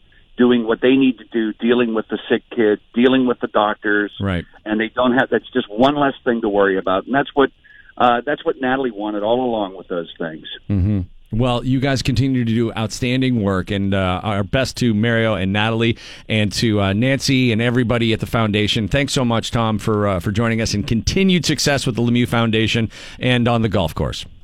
Uh, thanks for your help, everybody. Okay, we'll see you, Tommy. Take care. See you, Tom. That's uh, our friend Tom Grealish from the Mary Lemieux Foundation. He was awarded the Man of the Year from the Circus Saints and Sinners the other night. He deserves it. Yeah, it was a, it was a great affair.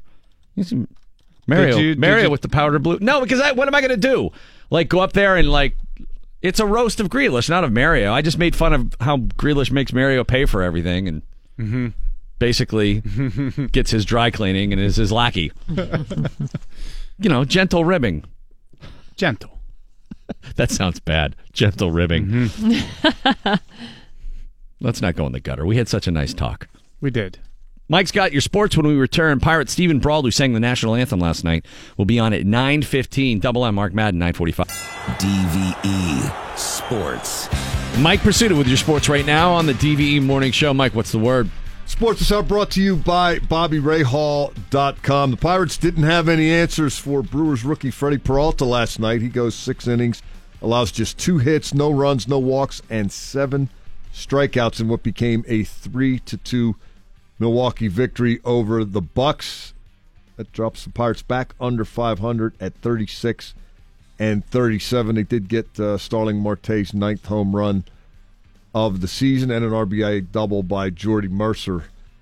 Uh, the Pirates and Brewers will conclude their series tonight at PNC Park, and it's a uh, pretty good pitching matchup. Brent Suter from Milwaukee, seven and four oh with a 4.30 ERA, E but he is uh, five and one in his last six starts, and ERA has dropped to 3.24 in that span. He'll be opposed by Chad Cool, who's five and four, 3.76. Uh, cool, uh, like Suter is doing uh, much better of late.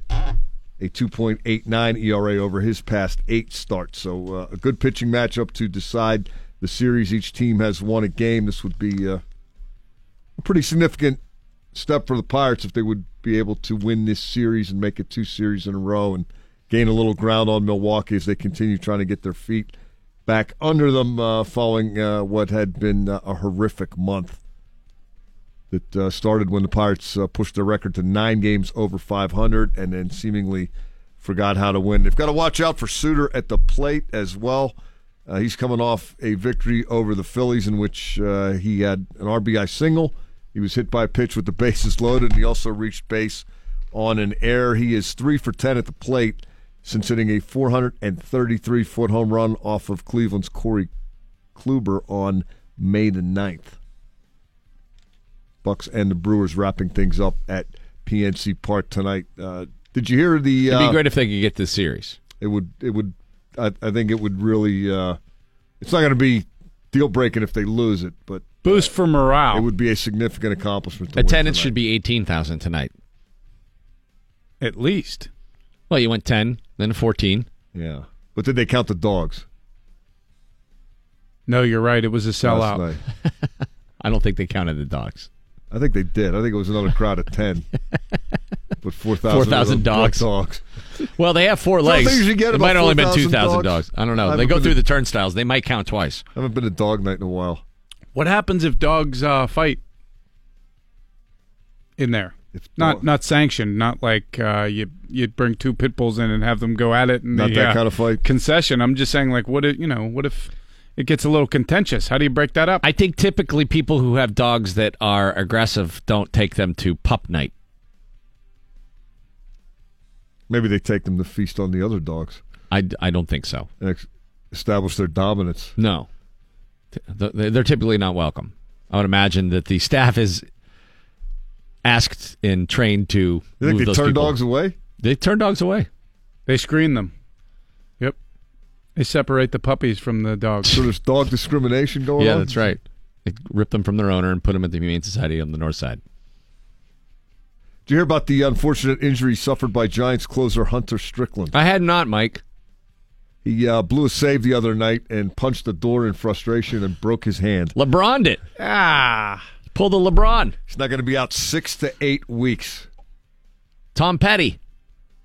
Manager uh, Bruce Bochy says, "quote I'm thoroughly disappointed. Trust me, I'm crushed because this guy had just grown as a pitcher and a player and a person. But I know Hunter. He cares. He cares deeply. He let his emotions get away. He had a temporary snap. That was uh, Strickland's fourth blown save in 17 chances You know, there's a list Monday of night.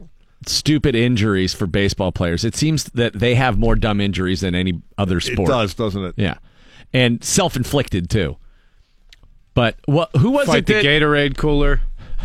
was which Pirates pitcher was it that got hurt, um, t- like pounding on the door trying to pretend he was Santa Claus. Liriano. Liriano, that was it. Yep. He like e-, either he had a huge laceration on his hand or he broke his hand. Well, that was his story. Yeah, he was That- exactly. He was trying to surprise his kids or scare his kids or some crap. Right. And that wasn't really what it you was. know uh, when Santa Claus breaks into your house forcibly. Right. As as he does, you know that's the tradition. Yeah. Forget coming down the chimney and being all quiet and stuff. You leave mocha cookies so when he's done stealing stuff, he can. he punches your door in. I admire the guy's spirit, but that's doing it wrong. Agreed. Not helping the situation. It's not in the Tom Amansky video. See, that hasn't happened to the Bucks yet this year, Not yet. Nobody has uh, punched a wall and broken their hand. so it could be worse. And it'll be better if they beat Milwaukee tonight. The NHL Awards show is tonight in Las Vegas. That starts at eight o'clock on NBC SN. And uh, this from the Associated Press about the World Cup, which is going on in Russia. Yeah. And uh, the Associated Press is uh, very impressed. Uh, I'll quote from the story From the Black Sea to the Baltic, from the Ural Mountains to Moscow's Gorky Park, Russians largely see this World Cup as an opportunity, and they appear surprisingly eager to set aside political tensions, welcome visitors, and share their rich culture and history. This is uh, the reaction that people are getting visiting Russia for the World Cup is in direct contrast to what uh, the Associated Press apparently was anticipating, which is a perceived uh, default stance on the part of Russians toward foreigners. Uh, it's partly left over from the Soviet era worries about both Western espionage and the KGB's watchful eye, and it's partly a renewed weariness cultivated by President Vladimir Putin, whose rule and popularity ride on the belief propagated in state media that Russia is under siege from outsiders who want to undermine its political standing. Vladimir Putin. He's got to be overreacting, right? There's no country that would try to undermine another country's political stature. Doesn't sound like anything I've heard of, Mike. No, I think that's uh, that's too much to believe. Couldn't be a pot and a kettle thing. Val's got news top of the hour. Valerie, what are you talking about? Uh, Tommy Lee and his son Brandon continuing their public feud, so we'll talk about that coming up. Pirates pitcher Stephen Brault, 915, talks about his show-stopping national anthem performance last night. Double M Mark Madden joins us at 945. Rem DVE. DVE E Morning Show. You were saying REM when you grew up. Oh. They were just annoying. I just I couldn't. couldn't- Shiny happy people. Could not stand them. pissed off so many people. But their first few albums are incredible. I mean, if you get Document, uh, the one is it Fables of the Reconstruction? Is that the name of that album? Something like that. I don't know. They're really good. Green and, uh, is is a really good album too. Um, even the last couple they had before it was just it seemed every Bill Berry song left the band. Oh, it just seemed very whiny. yeah, he can. He definitely can. You'd be like whiny happy people. His People lyrics are getting out of their cars in the middle of the freeway. He was a pretty enigmatic guy. It was hard to pin down Michael Stipe for a long, long time. Remember, I thought that guy on Twitter was Michael Stipe, and it was somebody completely different. Who did I you was like, "How about the lead singer of REM keeps piping up about politics?" You're like, "That's not the lead singer of, of REM at all." Was it a guy named like Skolnick or something Yeah. like that? And you were like, yeah, Look at this guy. yeah, like that REM guy's pretty vocal. I'm like, dunce. He writes for Politico. Yeah. Yeah, look at this guy getting all uppity. Thought everybody was shiny and happy. No, Not- I never. not this you know, guy. I, I never got into any of their albums. I just heard the songs that were on the radio, and I hated them. yeah, a lot of people do. They're one of those bands. Val, where did you fall in the REM debate? Not a fan. Yeah. Love them. I don't like that song very much. Some of their songs are okay, but eh, in general, I just mean, not that's a, fan. good song, but like, it's not my favorite REM song. But if you I mean, go- all obviously they had to be good. They, They were were awesome. They were huge in the '90s. right, nothing but REM the rest of the morning. I'm No, going come to on. make you guys. I'm going to Dennis DeYoung I this. do like Orange Crush. oh I yeah, like that song. it just sounds like the '80s when I hear E REM. Brings back a lot of nexits for me. Uh, we're going to have uh, Stephen Brault on the show next hour and uh, 9.15. Southside Summer Open, the 12th annual Southside Summer Open. Balls out on Carson Street with Bud Light. It benefits class, community living and support services. We moved it to August this year. It's August 18th, and it is an 18-bar bar crawl, each with a miniature golf hole. You and your foursome will go from bar to bar. Bud Light specials everywhere. It's the best bar crawl of the summer on the South Side, and you can be a part of it. Sign up now at dve.com. It is the DVE Morning Show. Val, today is the 25th, well, not today, this week, 25th anniversary of Aerosmith's classic video, Crying. Oh. Didn't wasn't, That was 25 years ago. wasn't um his daughter and Alicia Silverstone in two videos? were Yes, they, they in were. crying and amazing? Correct. Yes. Yes. Rob Sheffield wrote about it in Rolling Stone. Were they schoolgirls in both? Uh, I believe more so in the first one. The future clueless starlet played the plucky teen heroine of the three perfect videos. So there's three: crying, amazing, and crazy. Mm.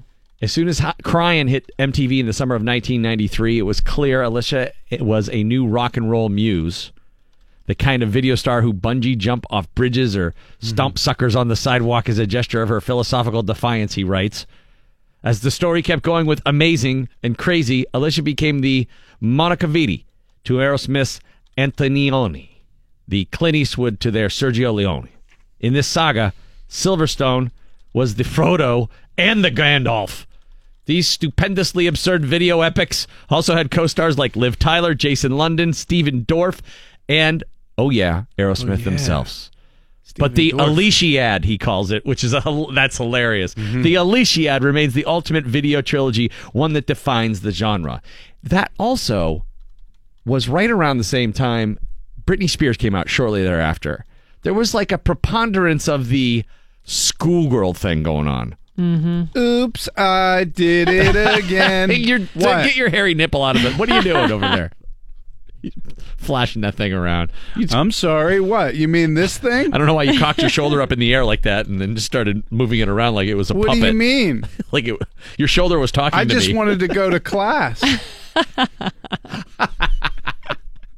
Mm. Am I going to get detention or something?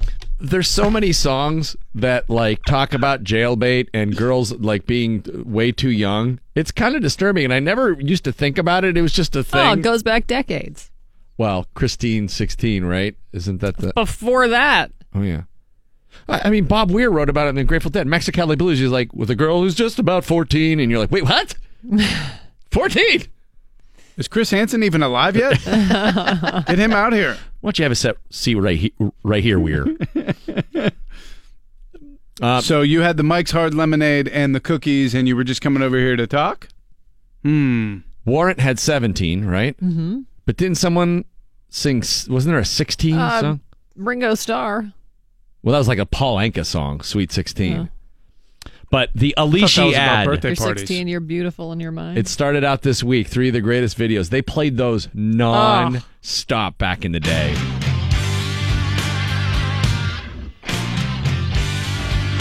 You had to hate this. I did. This is right when I started to get mad at Aerosmith. Crying. DVE. E. Yeah, crying. I, I misspoke earlier. This I, that tune's awesome. It's the I don't want to miss a thing where I fell off when they stopped writing their own songs and then just went for pop hits and stuff. Diane Warren. But this, for this the- did sort of, I think this was the first Led the taste way. Start. of the pop Yeah. music success drug that they became addicted to there post 90s. Because when they came back in 85, the Back in the Saddle tour, that's the first concert I ever went to. Orion the Hunter opened, which was the guys from Boston, uh, at least Tom Scholes. Mm-hmm. And I really wanted them to play A Man I'll Never Be. And I was very upset that I didn't get to hear. If I said what's on my mind, you turn. And they didn't play that. But so they come back in 85 and they finally reunite because Joe Perry had left the band. That He comes back. They're out on tour. They were totally blown out, completely drunk, still partying on drugs. And I think they got clean at the end of the decade and then wrote this album. And when it came out, you know, it was just a huge blockbuster Mm-hmm. Mhm. success in no small part because of that. I love how Ro- Rob Sheffield from Rolling Stone characterized it the Aliciad, the three videos. that, I gotta uh, say, he probably wasn't a great first date if he was crying when he met her. I mean that that had to be a pretty pretty weird night. Maybe she was a dental hygienist. She's having a very painful procedure done. Ah! I was impacted when I met you. What do you have coming up, Al? Uh, Tommy Lee and his son are still publicly fighting. Stephen Brought will also join us at 9:15. The Pirates pitcher who blew everybody away with his national anthem uh, rendition last night. We'll talk to him about his musical training and uh, if he's done this before. I mean, didn't ask him to sing crying. Seemed like it, dude. If he can sing crying. Hey, we had Charlie Morton up here performing live in the past. We've had That's Charlie true. Morton come up and do cover songs. He came up and I think he did Plush. I don't Do you remember that?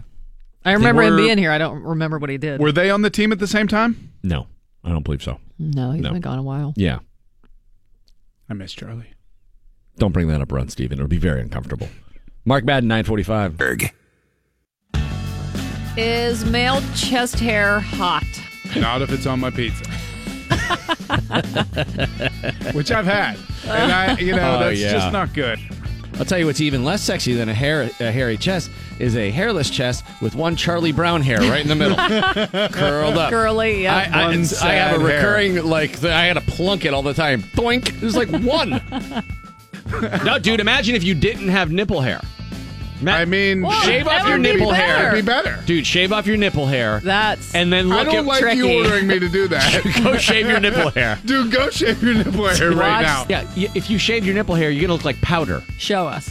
No. No, don't. don't do that.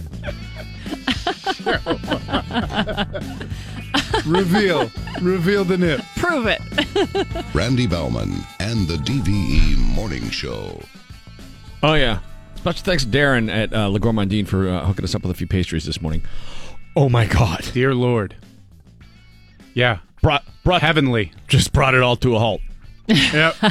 Yeah, you uh, dove right in. and I never do. Never. I never eat food when people bring it in, but that's uh, that's that place is my weak spot, man. Holy cow! That place is tremendous. Silly. Um, that almond thing with the chocolate, whatever it is. Yeah, I don't know what it is. Pretty good. Uh, Stephen yeah, those Brault- pastries. Sign me up. Val, what are those little things called? I don't know. Pedophores? I don't- No, that's not a pedophore. That, that's a terrible name for something. I don't know what that is. What's a What? pedophore? Petty four. Um, it's spelled petite four. I'm, I'm sorry, what? Pedophore. Pedophore. That's the name of something. Petit two. Something you eat. A pet a pedophore. Oh, God. Do they know this? Yeah. Why It's- would they do this? Well, it's not PED. It's Oh. P-E-T-I-T. E. It's Eh. petit I mean, is it? foray. Well, say it like that then, please. That makes you Is that how happier? you say it? Yes. Petit foray? No, it's pedophore. Peta five, peta six. Eat as many as you want. There's a bunch out there. Val's got No, news. I don't know what those little round things are. They're like little I thought there croissants was with like a cream sugar on- puff or something. Yeah, they're so good. All right. But they're flat. Thanks uh, again, Darren. That was awesome of you. What do you got going on, Val? Here's the Channel 11 Severe Weather Center forecast brought to us by Dormont Appliance. It's 70 now at DVE. The news is brought to us by the new PPG Science Pavilion at Carnegie Science Center, built to inspire. Former Alaska Governor and Republican vice presidential candidate Sarah Palin's son, Track, is pleading guilty to first degree criminal trespass. That plea came yesterday for his alleged assault on his dad, Todd, last December. The younger Palin beat Todd bloody at a family home in Wasilla, north of Anchorage. Track Palin's charges could be reduced if the Veterans Court decides to bump them down. Veterans Court, different from the traditional court, as the goal is to provide therapy and support instead of punishment. What's up with all these dads getting beat up by their kids? Like, is this happening a lot or is it me? Tommy Lee's getting knocked out by his son. Yeah, we'll all get to like that around Father's Day. Tommy Lee probably deserves to get knocked out by his kid. Well, of course he does. Well, we might as well talk about that right now. So, uh, the battle on social media between Tommy Lee and his son Brandon continues, even though the younger Lee would like to take their beef private. On Private Father's Day, on Father's Day this past Sunday, Tommy Lee said he felt like he failed as a father because his kids don't know the value of things. That led Brandon to post a video of his dad sprawled out on the ground after the fistfight they had earlier this year. Then on Monday night, Brandon addressed a note on Instagram to the former Motley Crue drummer that said, You post something for the world to see saying that I'm a bad kid and my mom is a bad mother. What do you expect? Seriously, who's the adult here? You're mad I didn't say Happy Father's Day? So what? My birthday was June 5th. I didn't hear from you, and I didn't go telling the world what a letdown you are. Come on, man. Score. It's time to move on. Let's keep this private. He's like, God. He's like, I just will not learn. I just keep taking my beef public. Tommy, Public apparently, beef is what I'm known for. Well, he is known for public beef. he wants to keep the beef public. Uh, early Let's yesterday, take this beef on a boat. Wait.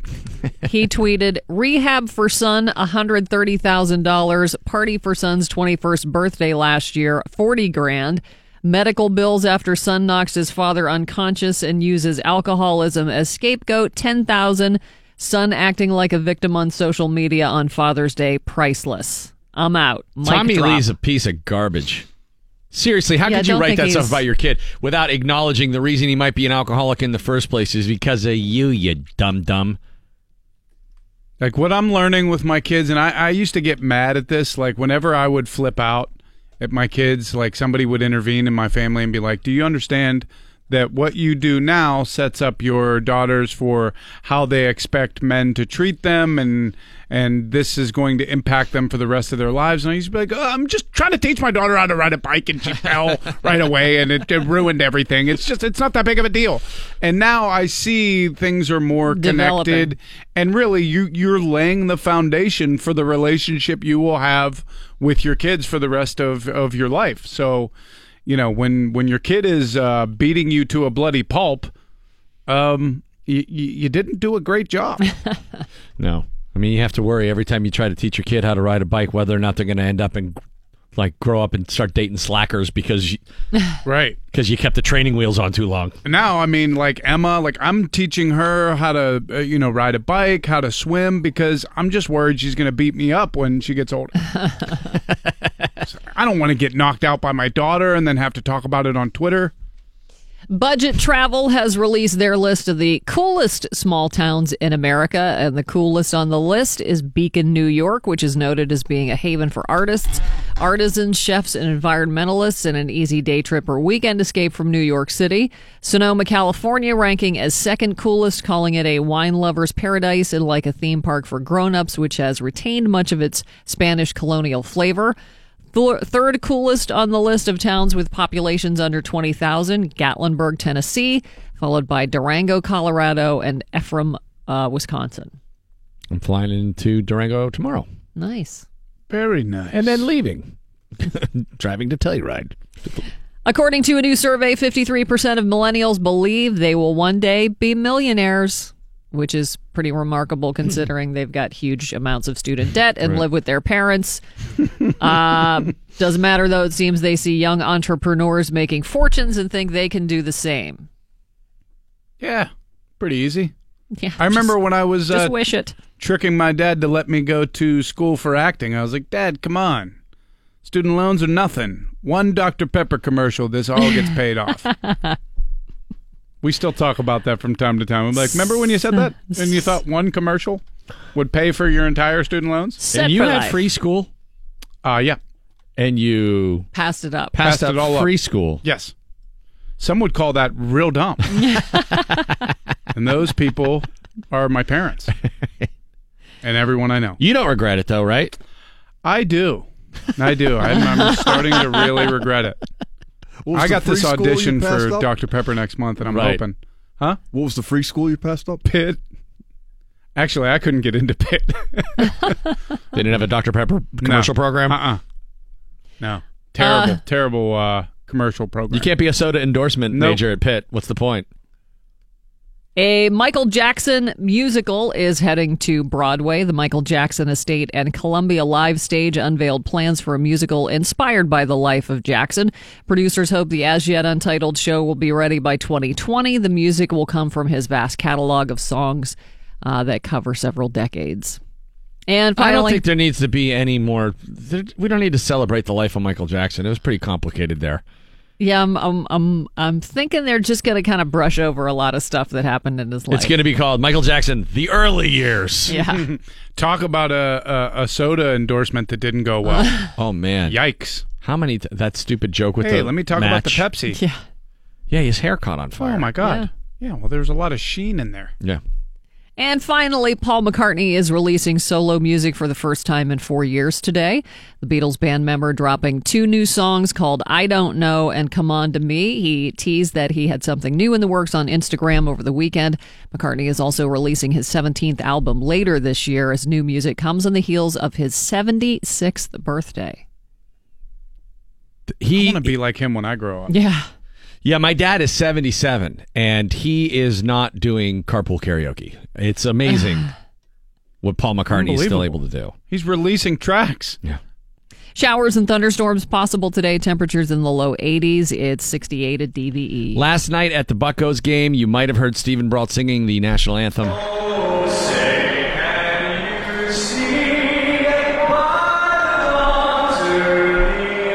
He absolutely killed it. I mean, did an outstanding job. And Pirates pitcher Stephen Brault joining us right now on the DVE Morning Show. Hey, man, good morning. How are you, Stephen? No, I'm doing great. How you guys doing? Doing all right. But First of all, I have to tell you, so impressed with that version of the national anthem last night. I mean, you really knocked it out of the park, uh, figuratively, and you uh, uh, you couldn't. Uh, this couldn't have been your first rodeo. I'm guessing you sang the national anthem before. I, you know, I have. I sang it in college a few times. Uh, I sang it actually when I was in the minor leagues when I was with the Orioles a few years ago. Uh, I sang in summer ball. It's just you know I studied music in college, so I like to try to try to do that as much as I can. Uh, it's hard, it's a little harder. Yeah. But uh, but yeah, it's fun, man. It was it was a blast. So in the past, Bronson Arroyo, um, Charlie Morton were singers, the guys who would pick up an acoustic guitar and play, and they were kind of doing rock songs. But like, it's clear from listening to you, you have like a musical theater background. Yeah, yeah, that was the uh when I was growing up. So okay, here you go. When I was in sixth grade, there was a flyer up for uh for a play, a local play uh in San Diego where I grew up, and I basically looked at the flyer and I was like, "Hey, uh you dare me to go audition for this?" And my buddy's like, "Yeah, sure." So I did it and I made it, and then I had it up, ended up having a great time.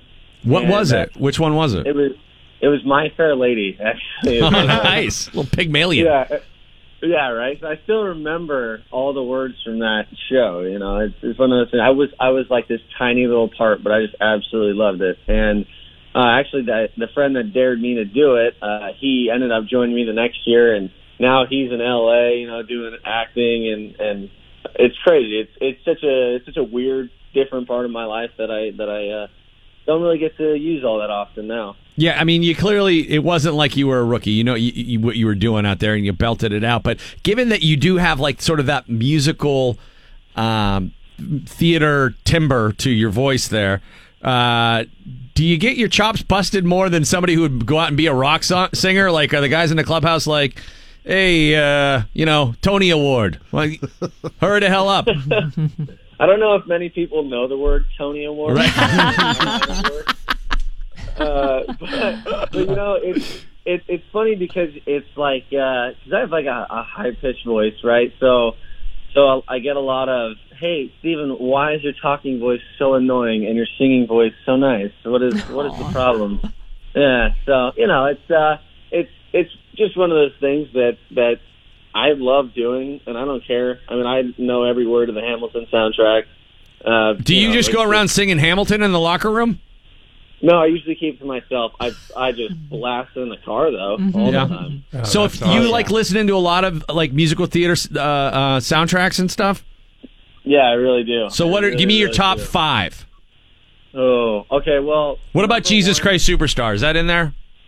oh yeah, I sang Jesus Christ Superstar uh, in my junior recital. Actually, I sang a song from that a Judas song. Oh, dude, that's a, Um, that's a hard one to sing. Yeah, I know. It was very hard. All the I don't Judas know how I tunes did are, it. are really difficult. Every tune in that show is difficult. It's a freaking rock opera. Yeah. right? they don't they don't mess around. No. All right, so Um, gi- give me your top five. All right. Well, number one because I've seen it the most is Wicked. I love Wicked. I cry every time I watch it. When she uh, starts flying, I'm not embarrassed about that. No, that's all right? fine. I'm not- I'm not- All right. Uh, And then I love uh, I Hamilton's incredible, but it's so new. I, I feel weird putting it at the top. Uh, I would go Guys and Dolls is a good one. Um, I really like. Oh man, this is tough. You guys put me on the spot here. Um, Book of Mormon. Is Book, Book of Mormon's hilarious. yeah, it's so funny. Uh, and then I'll go. I'll go. I'm gonna go a classic actually, and go Wizard of Oz. I know it's not really a Broadway musical necessarily, Right. but it is. Uh, and then Newsies. If you ever heard of Newsies. Oh yeah, Newsies, sure. So like, get Yeah. fired up uh, before a game. You listen to a little Newsies in uh, in your uh, headset there. Usually not, uh, but if the mood strikes, maybe yeah. Why not? Have, have you seen The Greatest Showman? I haven't. Okay, so this is my excuse. I'm lazy. One, two. Uh, I was gonna get it on Amazon, and you had to buy the full movie, and I'm just not ready for that kind of commitment. It's a lot. It's a lot. It's pretty Yeah. great. Yeah, I've I've only heard great things. Um, what is uh, what is that guy's name? I always forget. Hugh Jackman. Jack- yeah, Hugh Jackman is an incredible singer. Um, it's he's like that's how he started. That's how he started his career. is, uh, Right. You know, doing shows and stuff. So people forget that because now he plays Wolverine and he's terrifying. You But sh- they should do a Wolverine musical. yeah, ooh, nice. I'm sure that would be dark and brooding and so angry. Exactly, a little crossing of the streams there. So did you? Uh, d- uh, now you've joined a long line of uh, pirates who are, are musicians and singers uh, and pitchers, especially. So uh, w- let me ask you this: Who do you think some of the best athlete singers are? You know, I I honestly don't know because a lot of people, a lot of people don't like show that side of their life, so you don't really get to see it very much. But there are a lot more musicians in baseball like than than you would think. You know, for for example, my my team alone, you know, David Freese plays guitar, Trevor Williams plays guitar and drums. Um, I know Cole Tucker, who's still down in the minor leagues, he plays the drums really well. Uh, we got guys like Felipe Vasquez is learning the guitar. Um, like it's just there's. Was he there's a lot better when his more. name was Rivera? His, yeah, his guitar skills have gone down Right. very much so uh, as Vasquez. You had to start learning it Uh, all over. yeah, again. he used to shred. Yeah, yeah. No, uh, but you know, I, I did hear Bronson Royal play uh, a little bit. Uh, Tim Flannery, do you know who that is? I yeah, don't. Tim Flannery does a whole, so he was a player for you know for a while, and then he coached for the Padres for a long time, and now he has his own band, the Tim Flannery Band, and they you know travel around and play music. And my parents are old, and they love old people music, so it's perfect. It's like Jimmy Buffett, but baseball style. I o- Um, I opened for Jack McDowell's band one time in Cleveland Oh, when I was a kid. okay. His band was called Stick Figure, and he he didn't pitch that night, but it was after an Indians game. He was playing. He was pitching for the Indians at the time, and.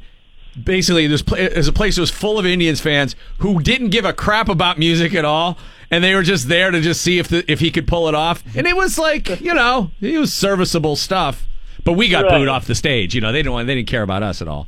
They didn't, yeah, they didn't watch there. So when are you going to have your band? Is there going to be the St- Stephen Brault experience anytime soon?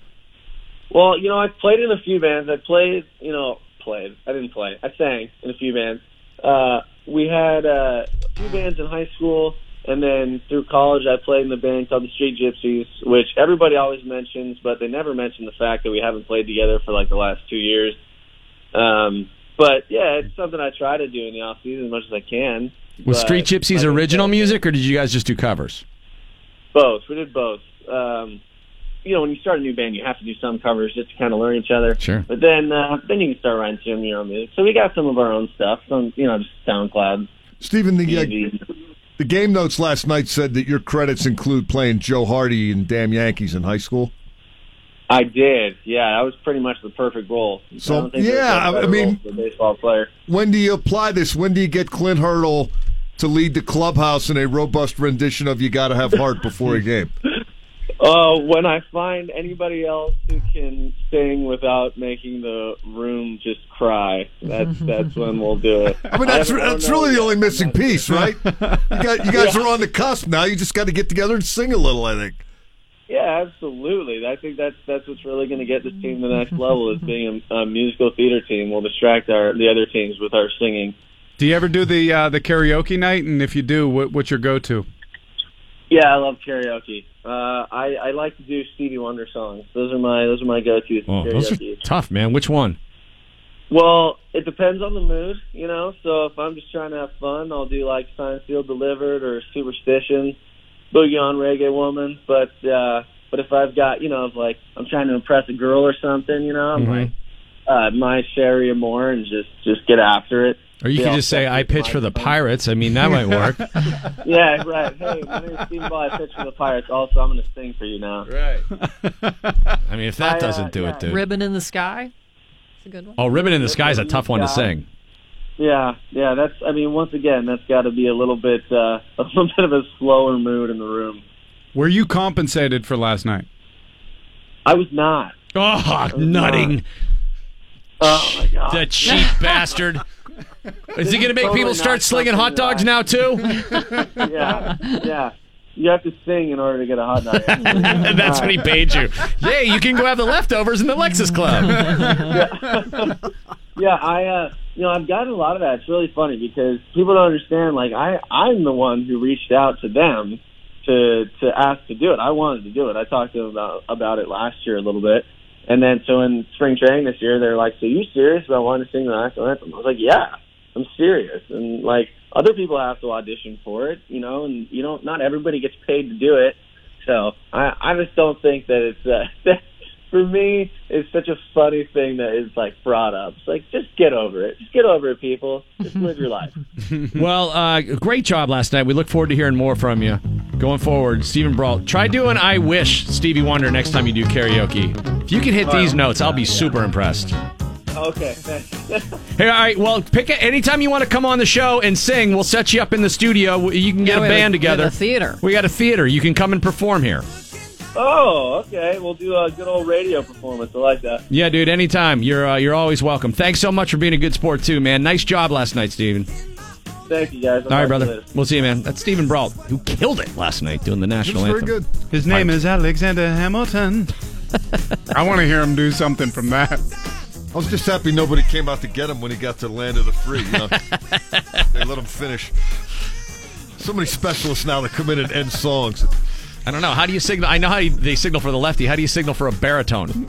You Hit your diaphragm. Get them warming up in the bullpen. Mike's got a full sports report when we come back on the DVE Morning Show. DVE Sports. Mike Pursuta with your sports right now on the DVE Morning Show. Mike. That was a cool interview. Uh, Stephen Brault was great. Really Yeah. enjoyed uh, listening to his love of music. he's come through. fun. Unabashed fan of the musical theater genre. and I bet he does have to keep that to himself a lot. Yeah, in uh, in the circles in which he travels. Yeah, undoubtedly. But uh, I don't know. I, I- do you trust him more now that you know that he knows every word of the Hamilton soundtrack? I, I'm a bigger fan of him than I was before, and that well, it wouldn't be possible for me to be less of a fan because I was, you know, I was just like he was a pirate. And that was all I cared about. So now I'm like really rooting for him. There's gotta be some- buck, you're a buck. There's got to be some pirate musicals, right? Pirates of Penzance. The pirate movie. Well, that was a movie, right? Yeah, but it was a It was a musical. movie about a musical. Was it? Well, there you go.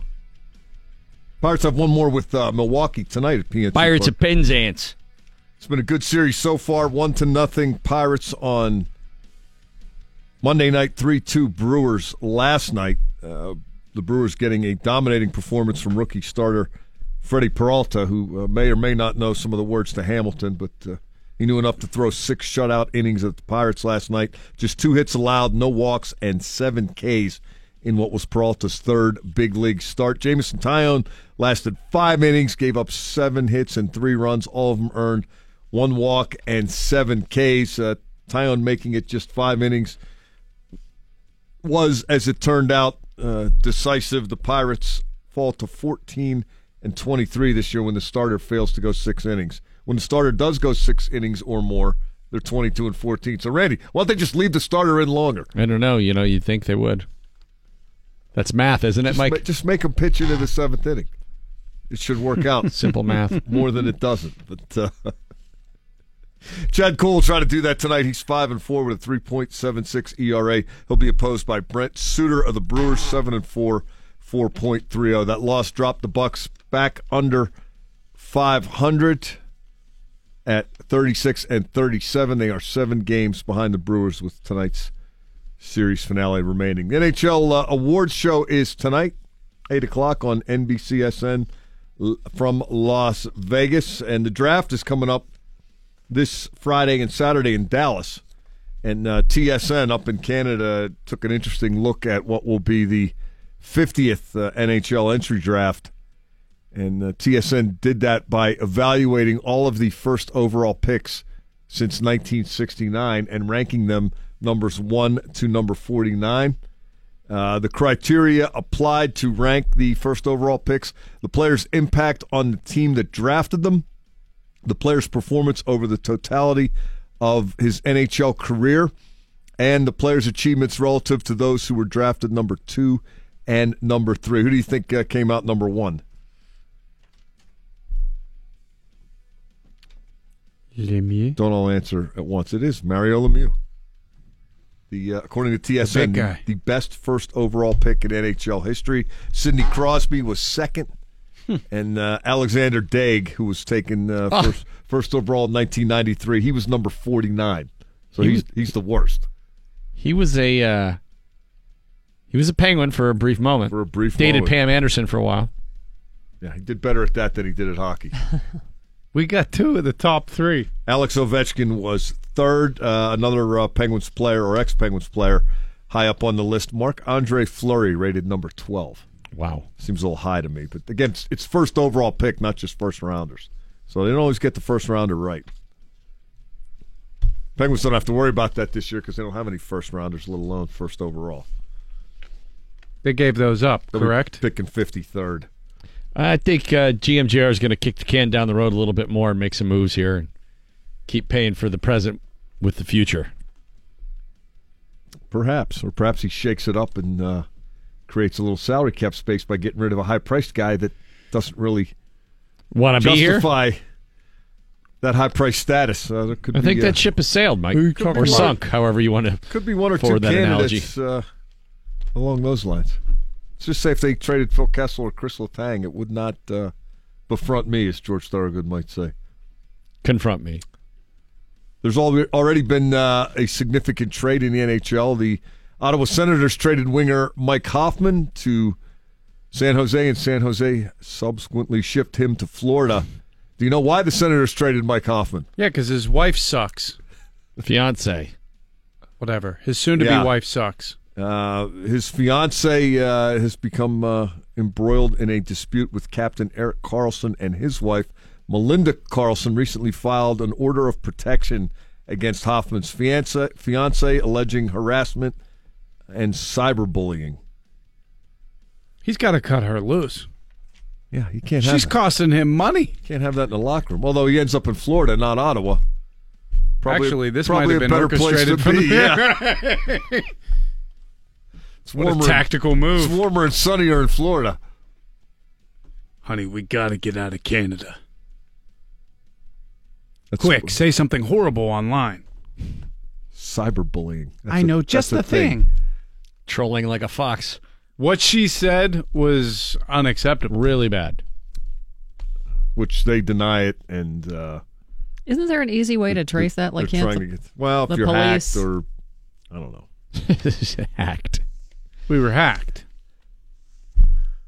Mark Madden's coming in next. Speaking of hacks, Mark uh, will be here in about five minutes. I kid, I kid. That wasn't nice. A kid, Mark Madden, who's anything but. Don't forget, Southside Summer Open signups. These sell out really fast. So if you're thinking about joining us on a- August 18th, sign your foursome up today for the best damn bar crawl of the year. 18 bars on the south side with miniature golf in every bar. You and your foursome go from bar to bar with Bud Light specials and just put put the day away. But you got to sign up before it sells out, and it always does. I've yet to survive 18 holes in this thing. I know. It's hard. It's tough. Sign up now at dve.com. You gotta pace yourself. Benefits class, community living, and support services on the south side with Bud. I think I just came up with a name, or at least a slogan for that bakery, the Gourmandine. A reason to live. Oh, it's tremendous. Oh man, it's awesome. It's really, Joe, do you really have them good. going in there, or do I have it? You got it. Okay, I can turn this all down. Okay, Who has good. it? Good little technological snafu there. Mark Madden joining us right now from 105.9 The X. We just uh, turned Mark, Mark on to the, the Gorman Dean stash. Unbelievable. Oh my God, so good! You went to see ZZ Top last night. And John Fogerty, yes, at the uh, Cavelli Center in Youngstown. Huh, Sam were there Cavelli. pastries? What's that? Were there pastries there? No, I, I had I given a choice between these pastries from what La Gourmandine Mm-hmm. and the show, I would have chosen the pastries. Yeah, pretty good. Shorter drive. Sam Cavelli, he's the guy uh, that owned all the McDonald's up in Erie, Pennsylvania when I grew up, and he built the Mill Creek Mall in Erie, Pennsylvania, which is shaped like a handgun pointed at the city. If you pick up, pull up a um, That's aggressive an overhead shot of the Mill Creek was, Mall. Was, was that deliberate? Uh, I don't know. You tell me. Mill Creek Mall gun search here. That's like the Link Casino in Las Vegas. Now, this might have been urban legend because I, I never noticed it from the air, but the uh, the original owner of when it was called the Imperial Palace was a uh, right wing sympathizer. Oh my God, that does look like a giant handgun pointed. at Come to you. the Mill Creek Mall or else. Right. Yes. uh, the but new mall is a collar bomb pointed at Erie. So. The Imperial Palace uh, from the air allegedly looked like a fascist logo, oh yeah. but but that, I, I never saw that. That may have been just urban legend. So, how was the show? Uh, It was really good. I mean, uh, ZZ Top is an underrated band. yeah, they- they're really old. So is Fogerty, but ZZ, ZZ Top Top's really old. Looks older. Like Frank Beard's just hunched over the drum kit. Doesn't glance up. Uh, Dusty Hill. You know they they canceled a lot of shows, including one that was supposed to be at the Palace Theater uh, not too long ago because of his illness. But they, they were really good. The one thing about ZZ Top, and I don't mean this as a criticism, but they sound a lot different live than they do on record because there's no overdubs and like in the records it's like this wall of sound Yeah, it's a sp- it's like a blues band. live it's a blues band i couldn't have put it better like they they opened up with uh with um with uh god what did they open up with i'm getting old i older than them i can't even remember the what, what they opened up with but they Tush. Mm. did uh give me all your love and they didn't open up with that but but that that's a blues song when you don't overdub the guitars Oh, yeah. the riff sounds very distinctively bluesy All of them are. They just used production that was popular at the time to kind of like dress up those tunes. right Frank Beard, I remember interviewing him one time. He was in studio with it was Dusty, it wasn't Billy, and uh, he had either Shasta or Fanta, the one that has gone out of production. and I was like, dude, where did you? Oh no, no, no, no! Shasta. You know what it was? Tab. He was drinking Tab Cola. Isn't Do that you- like a diet? yes, Do you- that was the latter day died pepsi i believe yes, Tab Cola. made And I- by pepsi and I was like, "Where did you get that?" And he's like, "Oh man, I know a guy. You can't just go and get this stuff. I got cases of it on the bus." Very reminiscent of, of uh, Diet Right caffeine free cherry cola. Uh, you and that addiction, I still don't even understand that. It's tremendous. It's so p- particular. Diet right, Yeah. cherry cola. There's a lot of zeros in there. It hasn't done my waistline any good, and La Gourmandine won't either, but uh, hey, what a way to go. I guarantee you, Le- eating Le, uh, Le Gourmandine pastry or any pastry is better than drinking diet right zero stuff. Oh, I don't think so. I bet it is. It's more enjoyable. well, Than- I, I by, bet by a it's, slim margin. just by by sheer fact of it being natural ingredients would be better th- for you. What, the Diet Right stuff? No, the the pastry. Uh, why can't I have them both? In fact, in a couple minutes I will. but uh, but no, it, it was it was a really they opened up with Under Pressure, by the way, which is a great opener. Uh, and Fogerty's foolproof just because of the songbook, but he still looks the part, sings the part, acts the part. He has his son in his band, which you know I think has rejuvenated him a great deal. Yeah. and his, His son's good second too, wa- which makes it easy to accept. His- it was it was great. His second wife, I Yeah. think, is really helped him kind of get pulled out of the darkness there. Oh, because he just hated Saul Zance and Fantasy Records for for so long. I, I remember when I went to see the Center Field tour, his comeback album. Yes. and he wouldn't play any CCR songs because he didn't want uh, Saul Zance, who at that time still owned the songwriting rights, the publishing rights, didn't want him to get one dime. He, well, and that was stupid because he could have played those songs and they would have been covered under the the the arena already played them, already paid BMI ASCAP for those songs. Well, right, but he was just like you said, he was in a dark place back then. Although I will say, I enjoy hearing the songs from Center Field as much as I do the old CCR catalog, and I I think Center Field was the greatest comeback album in rock history Old man down the road, he got sued for plagiarizing himself. plagiarizing himself. He had a song on the album that's deep called "Zance Can't Dance." Yeah, it's all about a pig that stole money at a carnival. and he got sued and had to change it. The bands can't dance.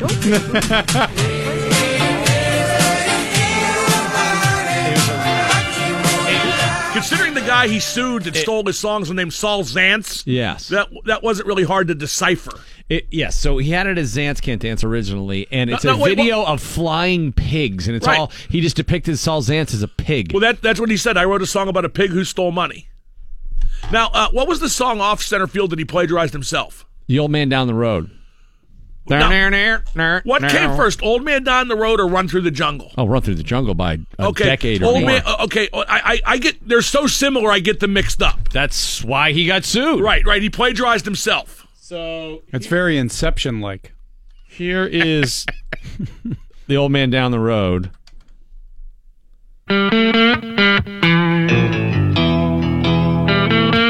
And that's off center field. Yes. And then this is Run Through the Jungle.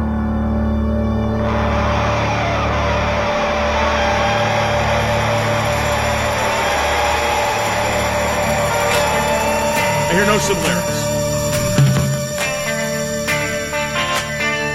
Okay, okay, maybe a few similarities. Not really. It's the same Yeah, it's same tempo, same key. It's pretty similar. I, I remember. I remember reading in The Rolling riff's Stone different. the trial. You know, the, the, where, where Zan sued him Yeah. because he sued him over a bunch of stuff, like you said. And Fogerty was like incredulous. He said, "You mean I can't? I can't re- reimagine my own work? I, you know, it just was amazing that." But but Zan's fault and Selden because of the Vans Can't Dance song, and you know, took it took Hmm. it there. It is crazy how all of those laws work as it pertains to like publishing and who owns what. Like the Robin Thicke thing with Marvin Gaye, the way Yeah. that all played out. I don't know if you remember that. Yes, yes, I do. It's very. It, it's hard to determine what you can and Well, didn't cannot Sam be Smith didn't influenced Sam by. Smith get popped too for something oh like yeah, that? because he basically just ripped that. Uh, Stay with me as I won't back down. Slow down. Now, uh, well, I mean, a lot Oh, of, wow. like like the cult uh, uh, love removal machine. Start me up. You know, it, it, it, it but but I mean, everybody, everything trickled down from a few basic ideas, and I understand people getting their knickers in a twist over it, but but you can go too far. Here, here's a quote I love, by the way. Jason Bonham was talking about Greta Van Fleet. And by the way, you're too hard on Greta Van Fleet.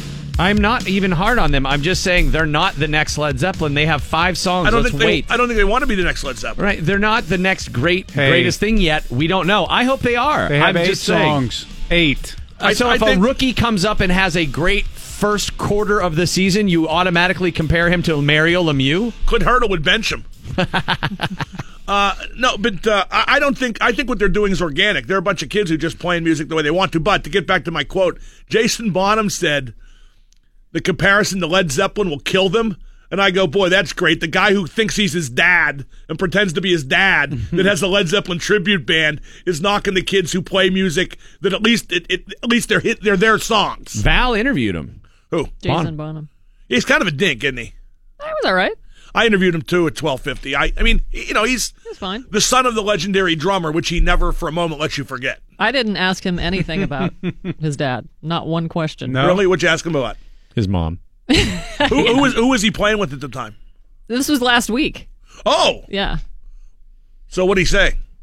Uh, what did he say? Yeah, I missed it. I Uh, we talked a little bit about the tour, and you know he toured with them last summer, and they asked him again this summer, and why the name changed, which I already knew, but I wanted him to talk about it. yeah, Mm-hmm. because because Page wanted the the ex, they're going to do some Mhm. kind of Experience I think, name I think Mm-hmm. it's for the going to be a 50th show like the Rolling Stones had that Rolling Stone exhibit. I think Zeppelin's going to do the same thing. Uh, you know that that that tour next week that's in Pittsburgh, uh, Foreigner, White Snake, and Jason Bonham. That that I saw that last year when it was Foreigner, Cheap Trick, and Jason Bonham. Yeah. Cheap Trick then and White Snake now have a tough act to follow because even though Bonham's thing is just a tribute band, they have the best songbook of the act, of catalog. all the acts. Yeah. So White Snake are gonna have to come on and play Bad Boys, very good song, the 1987 album, while people are still hearing the last tones of Stairway to Heaven. Oh wow, he did even does Stairway to Heaven. Yeah, oh yeah. At least he has in the show so far. I looked it up on on Setlist. He ripped that off. the song remains the same uh, version came up in my shuffle yesterday and i automatically if i see stairway to heaven i just go to hit Me too. next but Me i too. i let it play out because i hadn't heard that in a while It- the live version is pretty awesome i mean No, no, the, the song itself is pretty awesome. It's just I've heard it too much. it's yeah You forget how good it is because it's been played so much. Yeah, but I, I ca- I can't listen to Freebird either. There's certain songs that have been played so much, I just can't hear them anymore. Yeah. Uh, not the case with Mark Madden's radio show. You can listen to it every day. Or don't. Over and over and over, and it never gets old. No, it does. Yesterday it was awful. Yeah. well, How do you keep it fresh? I don't. You Okay, plagiarize yourself. Yes. Reimagine it. That's Actually, I did yesterday. I had to get to Fogarty and uh, and ZZ Top, so I uh, I taped the last segment and replayed two segments from 5:15 till 5:45. Don't you wish you could do Pirates? What's wrong with that? It's a No, different I love audience. it. I love it. Oh, Oh, sure. You sit here with nine people in the studio, Bill. Easy for you to say. Wouldn't it be great if there was a program where you could f- like hit like uh, Apple F and find and replace all of these pirate names from the past? So you could rerun an old broadcast and just replace them with the current names, and it would still probably work. So like, here's your broadcast from 2007, Eh, it's seven to two Mets. right? and you could just be bitching about the pirates and just have all the names automatically changed. You know, I, I don't know. uh, I I know you guys uh, talk a lot of sports on the show. What is your reaction when you talk Pirates? Because when I talk Pirates, it's absolutely dead. No, no response whatsoever. None on the phones. Very little on Twitter. Maybe that's because I'm not a stooge like like the B team. Uh, but like if I bring up Steelers and Penguins, even in the dead of off season, I get I get more response than I do with the Pirates currently playing. I think the Pirates have totally broken the trust. I think they've killed the town. The attendance reflects that. I don't think attendance will ever drastically pick up again unless they change ownership, which won't happen, or unless they some in some fluky circumstance have like a 98 win team again. They unceremonious, unceremoniously dismantled a team Oh, no that question. hovered around 100 wins and could not keep a winner on the field after the fact, dumped payroll, and then after promising if we came to the park, they'd spend money. Didn't sign any free agents this year, and then this past weekend, Neil Huntington said, "Well, if people come to the games, we'll be able to turn Well, that Randy, into and that- spend it on that- the team." That's their go-to lie. Oh, I that's the know. Mm-hmm. lie they recycle. That's the lie that keeps on lying the whole year round, Clark. They just keep saying it That- over and yeah. over again, and, and they think people are going to believe it, but they stopped believing it, which has to upset Journey. They did add a pierogi, didn't they? they did add a pierogi. Yeah. Which one is there this year? Oh, there's like six of them now. Yeah, yeah, they did. I, think they make Stephen Brault uh, run in one of the costumes, though. I heard him. I heard him on, on earlier about the national He was anthem. great. He was, he was fine. Yeah. I like that guy. What's your favorite musical, Mark? Jesus Christ, Tommy, pretty good one. Actually, I, I am a big fan of Jesus Christ Superstar. That, that's what, what brought that up. Were we talking musicals before? with Yeah, he's a with musical Stephen guy. Brault. I thought you said you listened. Oh, I did, but I, when he started, when I heard him sing, I said, "That's not." Anyway, no, he was fine. He's great. But uh, He's better than Miles Kennedy. no, he's not. I, I said on my show yesterday Triggered! when I when I heard Brault was going to sing, I said he should take a knee while he sings. He just yes, Wait a minute, what's the message there? can't do it without controversy. Uh, my favorite musical is definitely uh, Jesus Christ Superstar. it's just rocking, isn't it? Now, now here's one where I'm often told I'm blasphemous. Speaking of Jesus Christ Superstar, uh, as Archie Bunker said, I knew Jesus Christ long before you weirdos and pinkos made him into a superstar like Engelbert What's His Dink. uh, I thought I I love the the movie version of Tommy more than the the the Who version. Oh no, I don't. The movie version is so cheesy. That's but that's why I like it. I, I think any rock opera is by definition going to be X amount of cheesy, don't you? Yes. Uh, yeah, I mean the Jesus Christ Superstar movie is terrible as compared to the Ian Gillian London Philharmonic version. I mean that one's really badass. Uh, the, and the movie, the Norman Jewison flick, it's kind of like hokey. You know, they got some weird behind the beat stuff going on and, Right, the, right, and the right. vocal delivery. But on um, Tommy, I mean, the Oliver Reed stuff is a little weird. Uh, the Clapton Eyesight to the Blind is, I prefer that version Tremendous, to the record version. tremendous. And Clapton fits the part so well. Yeah, he's I- like I- did you so like Elton- heroined out. He's Didn't a- you like Elton John as the pinball wizard? Yeah, that was it was good, but it's a little cheesy and hokey. I, I just I thought it was okay. I thought the the Other record than that, album the is rest of the story's very believable. Well, no, you know what? You know what I I didn't like about the movie version of Tommy was they added lyrics, they added verses. They made like Pinball Wizard Yeah. added added lyrics to make it longer. Oh, yeah. to make the scene longer, and I'm not so sure I like that. Yeah, it changed key too. I think they, they I mean they they made it Eltoned out a little bit, Right. But I, Tina Turner was awesome. wholeheartedly agree. Another song that is way better in the movie than it is. and on that the was album. kind of her rebirth, wasn't it? Oh, I don't know The about that. beginning I of her mean, rebirth. She was kind of still. That was pretty early. Was it 1970? So I The think she movie? was still with Ike. Did she oh no, no, the movie was in the mid seventies, I think, Was like it? 73, 74. I think you get sued for that. Is it Ken If you're Russell? Is Reborn, that who did that movie? Yes. Plagiarizing your own DNA. Mark Madden. Listen to him this afternoon. We got to go. 1975. You are correct, sir. See, you are correct, sir. I mean, Ar- Anne Margaret's great. Don't get me wrong. It also has so many resonant themes with the wall. So much of it just reminds me of like England post-war and like you know the same sort of themes that I conflate the two occasionally. Like the early part of Tommy reminds me some of the early parts of the wall. We're living in the wall right now. What about Greece? We're living in the wall. I love it. Living in a cardboard wall. Oh, I have a new, I have a new group I'm listening to, by the way. Is Well, they're it not new. Greta Van Fleet. No, no, no, You- no. I've I've taught Ghost. Oh, they're great.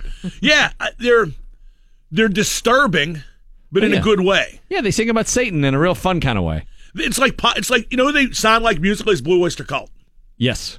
They, they like because they have that that poppy metal type of edge. Yeah. But they're really good. I like the way they run angles, like they run wrestling angles, like replacing the singer and stuff like that. Nobody knows who the who the other band members are. Oh, the, well, the singer replaced the band. Yeah. Well, it looks to me like the the band's pretty interchangeable.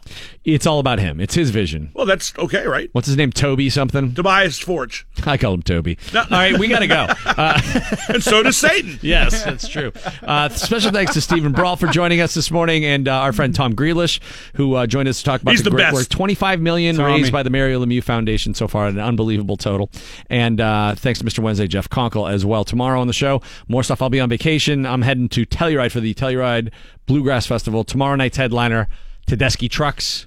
And then uh, it ends with Sturgill Simpson Sunday night. So- Please don't fall off a cliff. Yeah, my friends seem to really want to dare me to, so we'll see. Wait, where is it at? Are Uh, Telluride, Colorado. It's coming up in the mountains. they going to like Doug Kenny to Hawaii? No, I mean, look, that you know, if you're going to go out, I would go to a warmer climate to do that. Yeah, there you go. Yeah. So if I die on this trip, it is Although when they unintentional. found Doug's body, it was almost like cooked. Why? Because it's so hot. Yeah, it was out in the sun. Where'd you hear that? Uh, no, the in people one of the who found various his body books. were Yeah. cannibals. Right. Actually, the way Doug died is exactly something that would have been made fun of in, in National Lampoon by him. right. Oh yeah, no, there's no doubt. That's why that Harold Ramis joke. He slipped. Trying to While find looking a for place, to jump. jump, yeah. Uh, all right, we do have to go. Wrap it up. Wrap it up. I'll take it. I'm taking another bakery. Can yeah, I? you're doing the fabulous Thunderbird exit. I'm finished. You stay classy, Pittsburgh. Don't touch your face. Hey, got him dead, Pittsburgh, all day, baby. For now, you guys call me Ronald. Ah! Would you not eat my pants? Ronald.